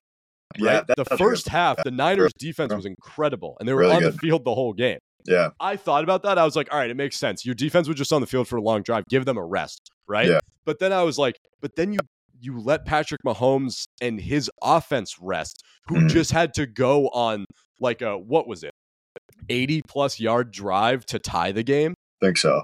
You know, so that's where I I would have been like force them to keep going. Yeah. Right? Force them double down right now. Also, Yeah. let their defense get cold. I don't necessarily let the the Chiefs defense get cold. I don't necessarily. I think people are like, you don't want to give the Chiefs defense the rest. You want to catch them off guard. It's like, well, they were already rested yeah, because they weren't on the field. yeah, Let them sit there for longer and think about it and have Yeah. to watch the game. Right? That's good. Yeah, true. I like that. again, I like that. Hindsight's twenty twenty. If the Niners had gone down and scored a touchdown, and then their defense stopped the Chiefs, we would be sitting here like, oh, this genius decision making. Oh, you no, know? 100%. Yeah, hundred percent. I te- like you always say. You always say it, it's the easiest thing is to be the Monday morning quarterback. Like Right? hindsight's twenty twenty, all that shit. So I agree with you. But it's just, and I don't, I don't think they made a bad decision. I don't. I don't think they made a bad decision because there's so many logical reasons behind why they did it. Right. It just didn't work out in their favor. And to me, I think the biggest one is just their play calling. I think they, I don't think they choked, and I think they kind of went into the fourth quarter too. But like, I understand Moody missed that extra point, and I understand that makes a difference in the game for the way that the Chiefs would attack the ball. But it's like, did they really like? Did anything really happen after the for the 49ers after that? I mean, I'm not No. thinking hard enough, but yeah, I don't think anything really happened for them. So it's like they they had the ball at their times, no, and they didn't do anything with it. So right. I just think that was very interesting. Like I was under it was underwhelming to kind of see their I don't know, not really response, but just the way they attacked with possession. Like I didn't really love that. And then I- to get the ball first in overtime and not do anything with it, like that just you know, that's kind of was the story of their night towards the end. So Yeah, I, I agree 100%. Um, I actually enjoyed the game though. I thought it was it wasn't crazy entertaining, but it was to the point where it's like you didn't know what was gonna happen. And the I 49ers enjoyed it. Yeah, Yeah. and the 49ers always make it interesting. So, not 49ers. Super, sorry, but the Super Chiefs, Bowl's the Chiefs, always good. Chiefs. Yeah, yeah. Chiefs. yeah, 49ers too. They did that. Um, that was an intro. That was a good game. But I meant the Chiefs always found a way to make it interesting. So, Yeah, I mean, it, the Super Bowl to me, it's always like a big spectacle. I'll watch Yeah, it no matter same. what. I mean, Yeah, gone are the days that the Pats are, are in it. Um, halftime show, what'd you think? uh, I didn't hate it. I didn't love it. Yeah, I didn't love Uh, it either. I was hoping for some more bangers. I guess. Like I don't know. It was it was very Usher of Usher. um, very dance. Yeah. Very uh, like you know, which I like. I like the choreography. I I find that stuff fun about the Super Bowl. But like, I didn't know his first like. No, that's not true. I knew some. I knew a good amount of the songs, but word for word, you want the people at home and in the stadium like singing word for word every song. Yeah, And I he wish they would use more current artists. I feel like they're like 15 years off in who they pick. Which, yeah, that is fair. but I think what's cool about it is like uh, you might not even know some Usher songs, but you know them. Yet you Right. didn't play them. Play those ones. Play the ones that blow you up. Also, like I think the entire time, I don't know if you really saw this stuff, but people were trying to say that Bieber might be out there. I was I was hoping for it the entire time. I heard that It's he like- declined. Yeah, which makes sense. But I was still hoping for it the entire time. So I think that kind of, you know, sucked for me. And I know my sister too. She watched the halftime show just hoping that would happen. um, but I mean, I liked it. Alicia Keys did. That was fun, I guess. Yeah, she was the know. highlight. I talked to Yeah. Robbie about this like while it was happening. Yeah. I am uh, like you said you're a fan of the choreography. Like I am in a sense, but I feel like gone are the days of like they just play music, you know? No, oh, definitely, definitely. It's become a. It's become like an event. Like I think it was I, I was event. more distracted by the roller skating and the lights and the Yeah, I dancers and I really- like I'm not even hearing the music. yeah, well, that's yeah, that's really true. That is true. Like go send somebody up there with a guitar and a microphone just let just have them do rip. it. Yeah, Yeah, I agree like with uh, Post Malone's America the Beautiful was good. sick. know? Yeah, I would have loved to see him in a halftime show. That'd be sick. Right, just do him. Like, Yeah. why does it need to be all this like pyrotechnics? Lights, agree, You know, agree. Usher is rollerblading. People are flying through the air. It's Yeah, like it's just just go and sing the songs. You can do the dancing, obviously, because I know he's always been like that. He's like That- a that's yeah, that's kind of why you know? that's kind of why I liked it. I think because like he's like that is him, and he can move Yeah. like a fucker. But like still, I don't know. I felt like it was over the top. I also think the Me too. music I think was he- the music was not good enough to like back up. That's All I'm the saying, other shit that was going and I on. think he has other. I think he has songs that he could have, you know, matched with that. I don't know. Like DJ got us falling in love. I don't think he played that, or maybe he did. I don't I remember he did. it. Yeah, but like everyone knows that song. Why the hell are you not playing that? Like I don't know. Also, I thought it was supposed to be the Usher halftime show, not the Usher featuring 30 different artists who make it. Yeah. appear. I don't I'm not a fan of that. I like the surprise guest every now and then, but it felt more like Usher wasn't like the main guy. If But that makes people sense. like yeah, especially on like social media, people are like, oh my god, Alicia Keys, Ludacris, Lil Jon. Like Dude, I thought that guy was CeeLo Green. I was with everybody. everyone did. I didn't even know who that was. Still don't. now know. I know who it is because I used Who to watch it? a show. His name is Jermaine Dupri. Um, I used to watch a show. It's like a reality show about like rappers. And Yeah. This was back in my rap phase. Um, and I'd walk around wearing like Kobe Bryant jerseys and Michael or uh, LeBron James shoes all the time. I looked so out of place. Um, if you if you if you saw me now, or if if if what was I, thirteen? If thirteen or fourteen year old me saw me now, he would freak total like fucking white guy who listens to like acoustic guitar music all the time and I walk around wearing like the most bland colors ever. and I like tuck my shirt in. He'd be like, "What the fuck is going on here? What You happened? You bum. What happened what to me? happened to the Yeezys, dude?" Um, you still rock the Yeezys sometimes. Don't no, lie. no, they're no, no, no. Those no, got no. retired. Those were like a No. four year beater though for you. yeah. Those are Um, nuts. Uh, But yeah, he was. I watched a show called The Rap Game, and he was the host, and he would find like younger rappers, and they'd do like a reality show, yeah. and he it, it was like a mix of like The Voice and like Love Island and like um Love and Hip Hop Atlanta all together. All the shows in one. Yeah, it was like a rap reality show, and he was the main guy. I guess he's like a big rapper producer. Um, and then there's a, I guess one of the people that was on the show was called Da Brat, the season that I watched, and there's a Joyner Lucas, Boston guy, uh, line in one of his songs that says, "Stop acting like a brat. I ain't Jermaine Dupri." So that's how I know who he is. That's good shit. So, but as soon as he went on, I was like, CeeLo. I Yeah, didn't even. And then everyone on Twitter was like, "That's not CeeLo Green." I was like, "What?" I was That's like, right. yes, it is. um, that yeah, I wasn't a fan of it. Um, all right, uh, I was gonna compare the Chiefs and the Patriots dynasty, but I feel like we'll save that for an episode with Robbie because I think he'll have more to say on that. Plus, Yeah. I'd Also, like I to. want to watch that Sam. Yes, I want to watch the documentary today, What's it and on? Apple TV Plus or whatever it's called. Okay, I'll see if I can watch it. you can probably. I saw a lot of people saying you could get it on like Yeah, like YouTube or something. yeah. I'll try to find it. But yeah, let's we'll break that down next episode. We'll get Robbie on episode 138 and we'll watch that. Uh lastly on the Super Bowl before we get into our last subject of the day. Way too early Super Bowl predictions from both of us for next year. Who do you think's going to be in the big game? Gosh, Jesus. um, I hate to do this, but you can't count out the Chiefs. You really can't. They're gonna go for the three-peat. I don't know. Can they? They're. I don't see them getting any worse. I don't. Yeah, I I don't, don't. think they will. I feel like every year we say this at the start of the year. Like they lost their first game this year. We're Yeah. like, oh, the Chiefs aren't the same, and then Yeah. they go and win. I don't It's like see the them getting any. I don't see them getting any worse. So I'll give it to them. Um, for the AFC, I don't know, man. I'd like to see the Lions in the in the Super Bowl. Yeah, I'd like to see that. I think they were good this year, and I think they hopefully can build on what they were this year. I don't know. I just that's my first two themes that came to my head that I would have liked to see this year. So I'll see it. I'll see it next year. I like those. Those are good. Yeah. Um, I am. You. I, am going to say I, I know everybody thinks that they're going to go for the three peat. I don't think the Chiefs have it in them to go for the three peat. I really don't. I think it's Yeah. so hard in fo- the best dynasty, the best player, the best coach, and the best team in history couldn't go back to a back to row, yeah. back ever. I don't think anybody's going to do it. I still think the Chiefs are going to have a very good year, but the AFC, like like they're talking about with the Celtics this year, how like the East is just so weak. The Yeah. AFC was very weak this year. Your best team was the Ravens, and we all knew they were going to lose in the playoffs, right? Mhm. We all knew the Bills didn't have it in them. And then it was the Chiefs. Joe Burrow gets hurt early in the Yep. year, so the Bengals are out of the conversation. You don't have the Patriots guarding the AFC East anymore. So the Chiefs kind of had a nice path to the Super Bowl. Yeah, nice I don't think that's going to happen next year. okay. I think the Bills are going to take one more big run at it before their window closes entirely. Joe Burrow's coming back, and Mhm. he's going to be fucking like that's the only player who's beaten Patrick Mahomes in the playoffs in recent history outside of like Brady at the Super Bowl and Brady in the AFC Championship. But like the only I would say mortal who has defeated Patrick Mahomes is Joe Burrow. Um I'm gonna go Bills Niners for my way too early. I think I the like that. Bills. I think the Bills have been knocking on the doorstep.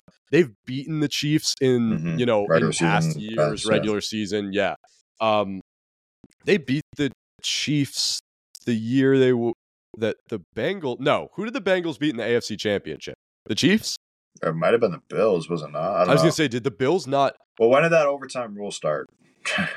It started this That year, was but it came as a year, yeah. result of two seasons ago when the Bengals and the Rams played. Yeah. No, it must have the Bengals must have beaten the Chiefs because Yeah. how would the how would the how would Joe Burrow have beaten Oh yeah. Patrick right, Mahomes? You're right, Yeah. You're right. You're right. Um, so the that's the Bills lost to the Chiefs in the AFC divisional, and then the AFC Championship was the Bengals. Anyway, the Bills have been knocking on the doorstep. I think they've got one more good year in them before the whole thing implodes. Um, I don't know if they're going to win, and I think the 49ers are going to go back. I look at the NFC, and it's like you said, Lions were at the top this year, who they're just too inexperienced to go that far. Mhm. Um, the Eagles should be there. They had a great regular season. Um, we'll see what happens with all of that. You know, there's a lot of question marks around Jason Kelce, around some of the other players on that team. I Mhm. like Nick Sirianni as a coach. I love Jalen Hurts as a quarterback. So I think they'll be right back in the conversation. But I don't see a team that's better than the Niners coming out of the NFC. So I'll go Bills Niners for my way too early. I like Um, that though. Yeah. All right. Let's wrap this up with a little bit of trivia. Uh, or Okay. you know, a little little challenge oriented thing. I'm gonna send you four diagrams of NHL starting lineups. And you are gonna have to identify the team based on the players in the starting lineups last team. Oh, okay. I kind of like that. So there's a couple caveats to this. The first being that if they there's no AHL teams because that would be a dead giveaway. So I'm not Yeah. going to be like you know, a, the guy, the last team this guy played for was a was an affiliated team. There are no affiliated teams in this. If they played for another NHL team and got traded, the NHL team will appear. If they got drafted by this team or they haven't played for another NHL team, then it's either their most recent major junior team, their college team, their European team, whatever it is. So that's the caveat. Um, I tried to range these based in difficulty, going from like easy to hard.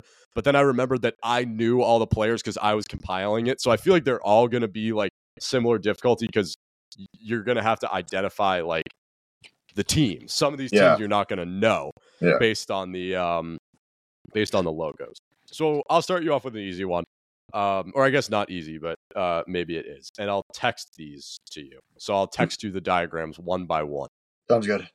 See how I do. And I'll set up the I'll set up the intro for uh, for TikTok. So how should I? Okay.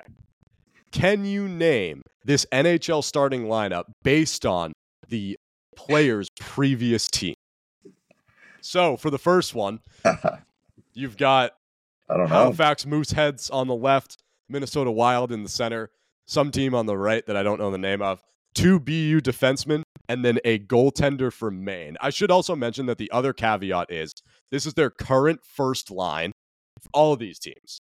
So these might not be like the best players. These are the first lines that they're rolling with right now. If a player's injured, they're not going to feature in this.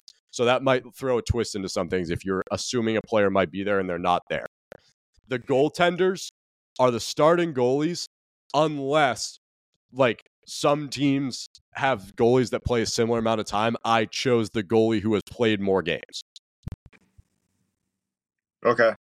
Uh, So for my can first you one, name this team? I believe I can. You're smiling so big. Uh, I'm gonna go with the Boston Bruins.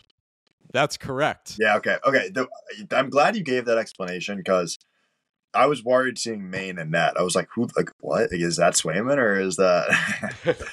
so thank you for Can that. you identify all of these players? yes, I can. At center, we have Charlie Coyle.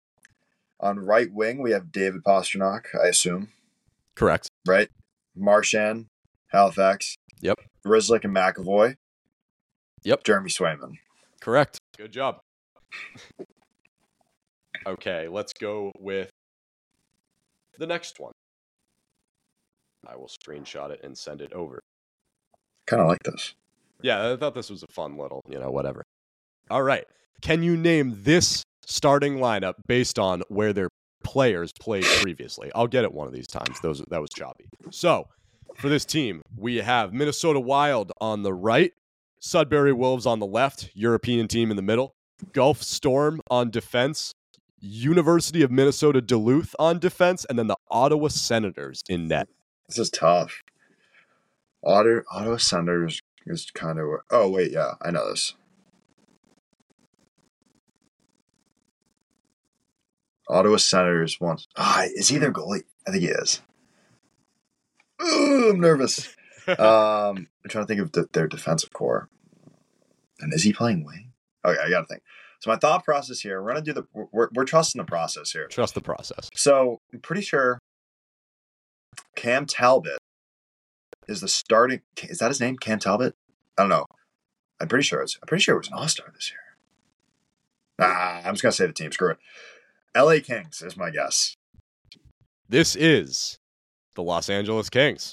Let's go. Can okay, you so identify all the players? I, I think I might be able to. I don't know their their decor all too well, but I can try. Well, obviously I know one of them, but Right. so in goal, I'll go from goal to front or try to. I'll skip around, but in goal is it Cam Talbot? Was I right with It that? is Cam Talbot. Okay. My memory with that was do you remember last year Tarasenko scored the one handed breakaway again against so in MSG when he was on the Rangers, he did the one handed like Forsberg tuck on a breakaway Yes. on Cam Talbot. The reason that was a big deal was because when they oh, wait, no, was he he was on the Rangers, yeah. The, the reason that was a big deal was because at one point when he was on the Blues, he scored on Cam Talbot when he was on the Rangers, doing the same move. Oh yeah, yeah. Pretty yeah, sure I thought the Cam Talbot one would have tripped you up because I the- oh, don't recognize his last team as the Senators. I think Oilers and Yeah. Rangers and Yeah. I think there was one other team in there before he Yeah, ended probably. up with LA and Ottawa. Um, but yeah. Anyway, All right. Uh, and then I'll so Guelph Storm, I'm assuming is Drew Doughty. You're correct. UMD Bulldogs. Um, Mikey Anderson. Correct. Ah, okay. Uh, then Sudbury Wolves, Quinton Byfield. Yep. Kevin Fiala, Wild. Yep. And then is the middle Kopitar. It is. Yeah. Okay, there we go. There we go. The Kopitar one's also tricky. Not really tricky, but like if you like really knew about these teams, this was a team that he played for during the NHL lockout year. Oh shit, Yeah. So in the middle of his team, career. Yeah, So he That's played for point. the same team that Pasta played for, that other European team, yeah, before he entered the NHL. That was like his junior team. yeah. But he played like for a semi-professional team during the lockout, which is Yeah. whatever this team is. Yeah. Nice. All right. We've got two more. More Club. I'm nervous. Let's go with this one because I think this is the easier of the two. We'll save Hmm. what I think is. I thought that maybe that would have been the hardest, but anyway. All right. Can you name this NHL team's starting lineup based on where their players played previously? Uh, I'll read it for the people who are listening. No, yeah, Um, so We've got Ottawa Senators taking faceoffs, Winnipeg Jets on the right, Boston College on the left, Harvard on defense, University of Minnesota Golden Gophers on defense, and then CKA in net. so the Harvard. So I'm trying to use like the college ones as like my context clues. Yeah. I feel like those are a little bit easier to because that means they were drafted by this team, right? Or Or Yeah, or, or taken by- signed. or Yeah. signed. They went from college to this professional team, so that's kind of like, ooh, Winnipeg though. So like with Bro, like I think I don't even know who their goalie is. No, I don't think that's right. Never mind. It's like the Harvard one's throwing me off because I'm trying to think Harvard defenseman, and I only think of Adam Fox, and he ain't. Yeah, I don't think it's it's not the Rangers. We just did them. Wait, no, it's it could be the Rangers actually. Never mind. Hold on, that was stupid. But I don't think it is. Wait, hold on. Shesterkin's Russian. I'm BC though. That's what I'm getting tossed up with. Chris Kreider. Oh, it's the Rangers. This is the New York Rangers. I don't know. For some reason, I think I because I was talking about the Rangers when we were talking about Cam Talbot. yeah, you thought we just did them. did the Rangers. No, yeah. So that's the Rangers. Oh, damn. Okay, cool. I thought I was gonna see Jonathan Quick has started just like one or two less games than Shesterkin because of Yeah. injuries. So I was Yeah. gonna put Vegas Vegas. Golden Knights Yeah. here, and I thought that really would have tripped you up. That probably would have confused me, but I probably wouldn't even have looked at it honestly. But I got to play by the rules. Yeah, Yeah. the I thought the Harvard and the BC one would have been the the giveaway, but yeah, that's what helped me there eventually. this is Fox. Igor Shesterkin in Yep. net. and then Adam Fox. Oh, I'll let you do it. yeah, Adam Fox. well, I already said those two, so it's fine. Right. Adam Fox. I don't know who the Minnesota defenseman is. Is it Trouba? It's not. I would have put his other team if it was. Oh yeah, true. I didn't think about that. Okay, so I mean, he came from Minnesota. Gophers. I'm gonna go back to that one. BC Kreider. Yep. Zibanejad. Yep. And then who the hell is from the Jets? Wheeler. Yes. Okay. So then Gophers, defenseman on the Rangers. Uh, I'm trying to even think of the defenseman, but not many are coming to mind. Who is it? I'm curious. Ryan Lindgren. Ah, good. Yeah, you're right. Bruins draft pick. Yeah. This is uh I like these two because I would have assumed Trouba was like a first line defenseman. Yeah, yeah. I also would have assumed that Panarin was on their first line. first line. Yeah, and you know potentially some of these other like I don't I didn't know that Blake Wheeler was a first liner for them. Yeah. You know. Yeah. So I feel like that makes it kind of tricky. All right, That we got one yeah. more. I think this is the one I haven't done yet. Yeah, I must do. Okay. Can you name this NHL team starting lineup based on where their players played previously? Jesus. um. Holy NHL players. I know. I was gonna say this team has like nobody that they drafted. Try I like I want to use Brandon Wheat Kings as like my as my uh, clue, but I don't know if I'm gonna be able to do that. So WHL goalie. Who is it? Okay, I'm gonna try my best here. This one's gonna be tough. First line. Florida Panthers. Carolina Hurricanes, St. Louis Blues. I gotta go four for four. I gotta I gotta get this. but I'm probably not gonna. Yeah, I'm, I'm gonna take my sweet old time here. yeah, no, do it. Talk it through. Oh, I gotta. Yeah, I'm gonna try to talk. I got to announce it for everybody Yeah, announce the teams, I forget about that. Yeah. We've got Brandon Wheat Kings in net, St. Louis Blues and LA Kings on the point, and then from left to right, we've got St. Louis Blues, Carolina Hurricanes, and Florida Panthers.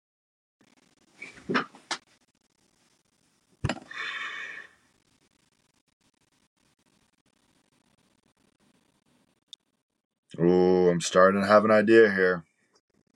Let me hear it. What are you thinking? So I'm seeing the decor. And what I'm seeing is I'm seeing Pietrangelo and Martinez. But I don't know. Cause I don't even know who's the goalie right now. Is Adin Hill?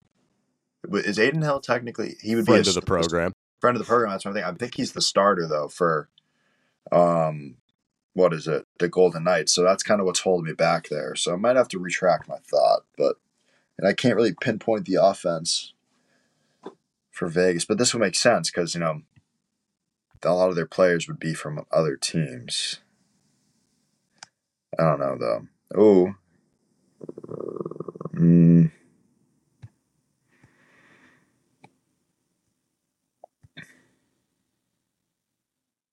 My other thought could be I, I think Ryan O'Reilly's a center though. But I was thinking maybe Nashville. But I don't even know who would be on their first line. This is really the pro this is full full on process here. Full process. Full process here. The decor is what's screwing me over like screwing me up because I see those two and I just think of those guys. But I might have to work my way through the league here.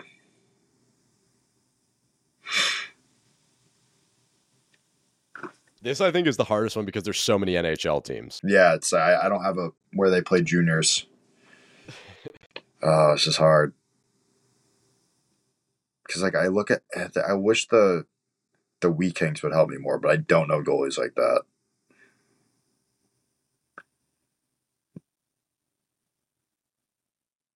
And I'm just I think, staring it. I think it can be. I mean, all of them can be helpful if you know them. But I was going to say the Wheat Kings might be helpful if you. I don't know. I mean, I'm looking at it and I'm trying to think of goalies who haven't played on other NHL teams. And that's where I'm getting stumped.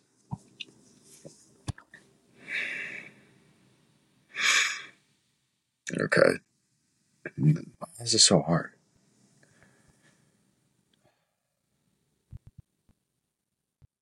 I mean, I'm in. Uh, Okay, I got to really think here. It's not Vancouver. It's not Edmonton. Calgary. Um, trying to think of who is even their starting players. Who's even their goalie? Markstrom's the goalie. Not Mark, not Markstrom. And it wouldn't be Vladar either. Um, it's not Winnipeg. Not Toronto. Um, Ottawa. I don't even know who their goalie is, but I'd say Tkachuk and Stutzle are probably on their first line, so it's probably not Ottawa. I don't think it's Montreal. I'm pretty sure I just said all the Canadian teams. So I'm going to cancel them out. Fuck this. Um,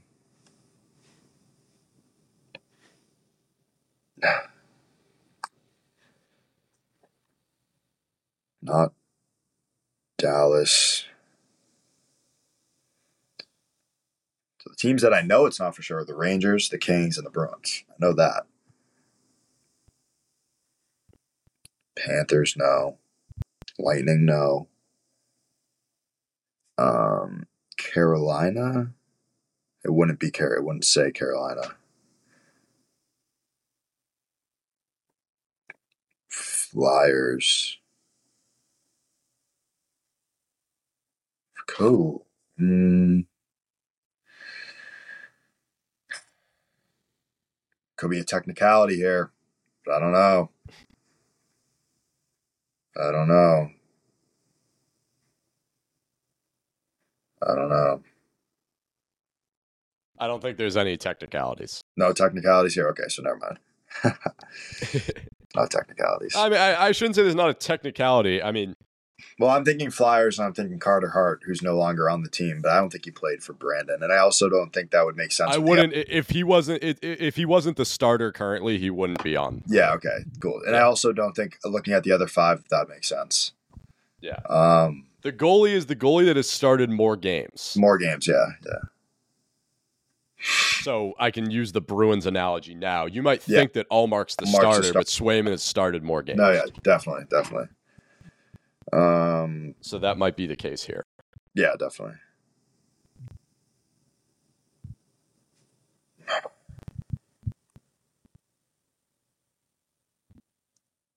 So right away, like my thought process went to what is it called? The freaking Sabres. Oh wait, it might be the Sabres because I know Tage Thompson got drafted by.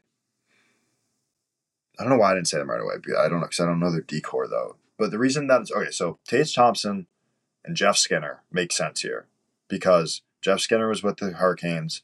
Tage Thompson was originally drafted by the Blues and then traded. Pretty sure. Goalie, no clue. I think it's Ukko-Pekka Luukkonen. I, I would assume he played in Sweden. But the decors would screw me up because I would assume Dahlin would be their top guy, and he wasn't drafted by either of those teams. So I don't really have much, and I don't know who the other winger on their line would be. I would assume it'd be Cozens, but he got drafted by. Uh, fuck this, this is hard. You're actually like this is a good process you're going through right now. Well, because like it would make sense for the Sabres, but I don't think Ukko-Pekka Luukkonen played for Brandon. Not that I would know, but I don't think I. I, I I'm pretty sure I saw a TikTok a couple days ago, and it was like the OHL goalie of the year. So I'm pretty sure he won it. So I think he's an OHL guy, not a W guy. So I I need to keep making my way through the league. Islanders, Sorokin. Doubt he played in the dub. And their guys would be Islanders guys. What about the Red Wings? Red Wings. Like, I know when I if I if I get this or if you tell me, I'm gonna shoot myself in the foot. Be, or no, I'm not going to, but I'm gonna be mad because it definitely is a little easier than I'm making it. It's just the five NHL teams is screwing me because I don't have the junior.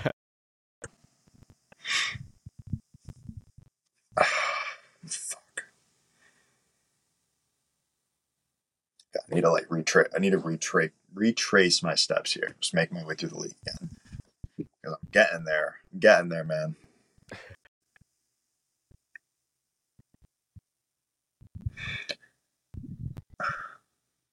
Okay.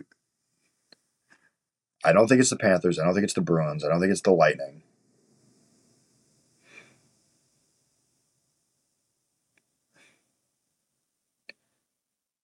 I don't think it's the Sabres. I don't think it's the Red Wings. I don't think it's the Red Wings because I feel like, yeah, no, not the Red Wings. This is such a random thought, but this would be hilarious to do with fourth lines. Oh my god, I'd be this would be That's horrendous. maybe what we have to do next because what you run out of first lines pretty quickly. Yeah, I don't like I said. I don't think it's Ottawa. I don't think it's Toronto. I don't think it's Canadian. So that that's the Atlantic gone right there. The Metro. I don't think it's the Rangers because we already did that. I don't think it would be Carolina because there's Carolina in it. Yeah, I wouldn't put a team Yeah, that's already. I already eliminated Philly because the goalie. I think I don't even know who their backup is though because it could be Philly, but I don't think so because I don't even know who their first line is. I should know that though. No, Konecny, I feel like was drafted by. Maybe I don't know. I'm not going to rule them out yet. Devils, no. Islanders, no. Blue Jackets, no. Washington, I feel like Ovechkin would be first line, but you said it maybe Panarin. Like you'd think Panarin would be first line, yet he isn't. But Tom Wilson, don't think it's Pittsburgh. Ah, This is fucking hard. I'm glad I saved this one for last. Yeah, yeah. This is really, really hard.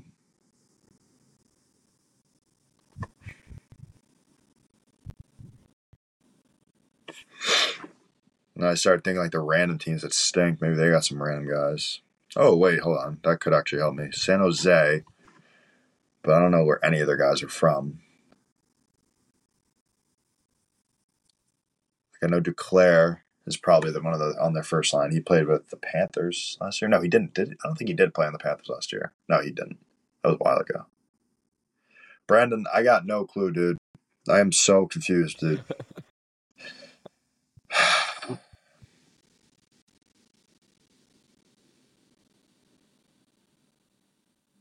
This is an amazing process to watch play out.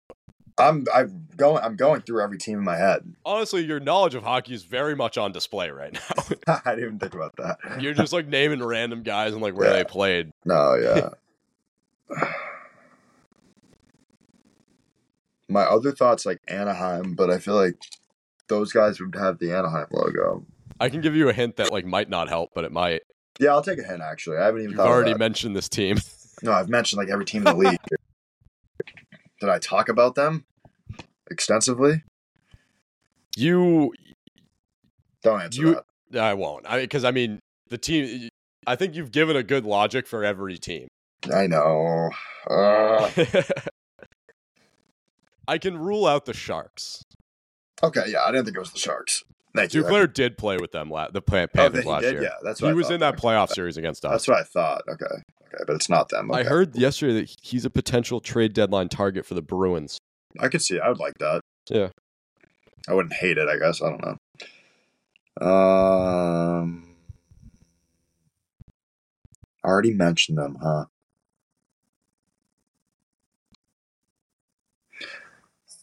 Fuck this shit.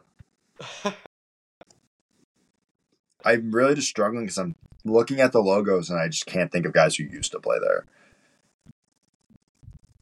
DM us if you've gotten it already Yeah, screw you if you already did.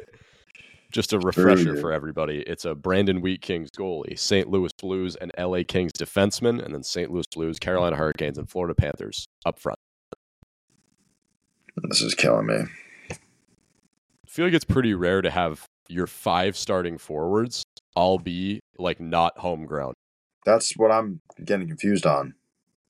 But I feel like once you know the players, it'll make total sense. Yeah. This is killing me.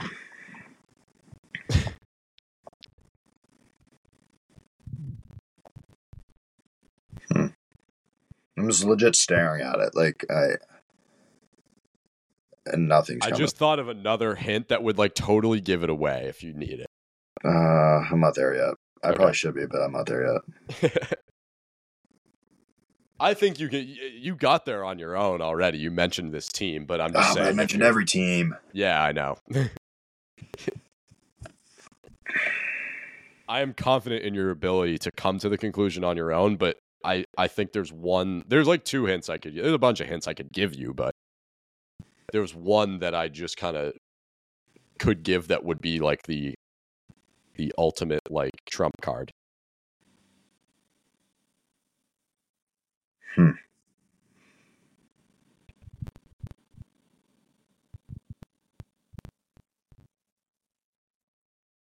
This is actually pissing me off.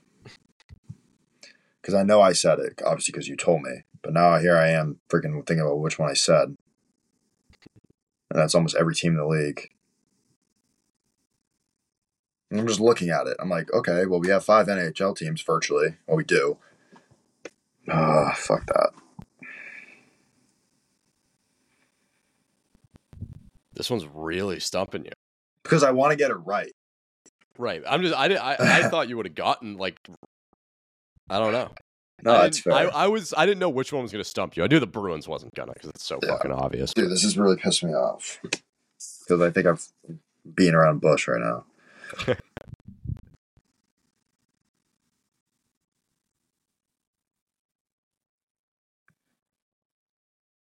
I'm just gonna go out on a limb in about three minutes and just guess what my gut's been telling me the whole time, but I'm not there yet.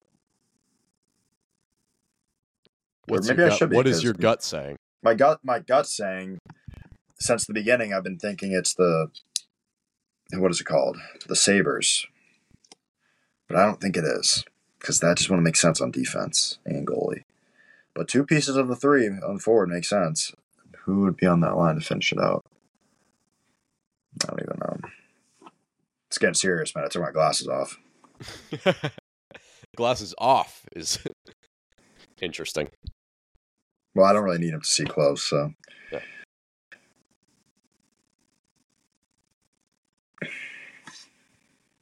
Ah, this sucks so much. I'm going to do one last breakdown. Boston, no. Rangers, no. Kings, no. Detroit, I don't think so. Montreal.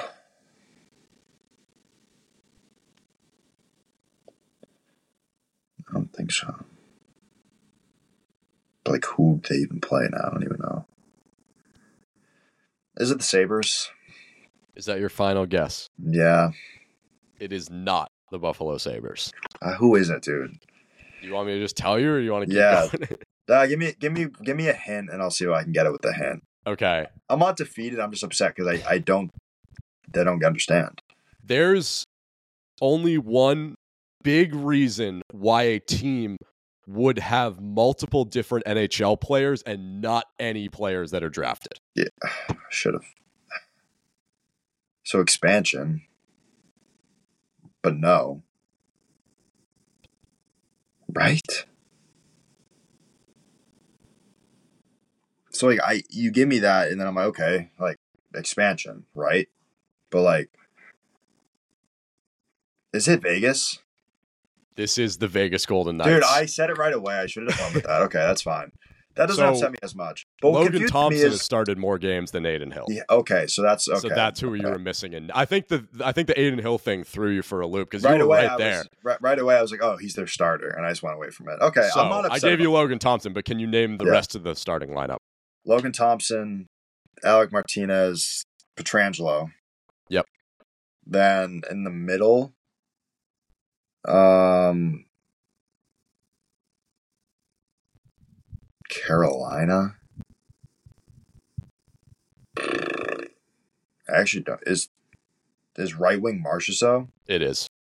And then left wing with St. Louis. Wow, I feel like I should be able to get this. They just fucking won.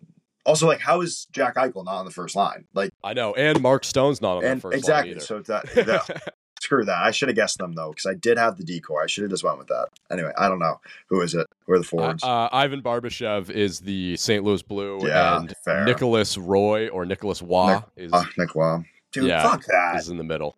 I should have got that though, because I did get the decor right away. To be You're- fair, you had the same amount of players from the Sabres correct. Like Yeah, no. you yeah, had. Skinner and Yeah, Tage Thompson, or you had Martinez and Yeah, uh, Pietrangelo. So I'm not so- mad at that. I'm not mad at that. Yeah. I'm not too mad at that. Wow, I can't believe that was a good one. That was good. I went through the entire. Next time we got to do fourth liners because that would be a wild segment. That'd be fun.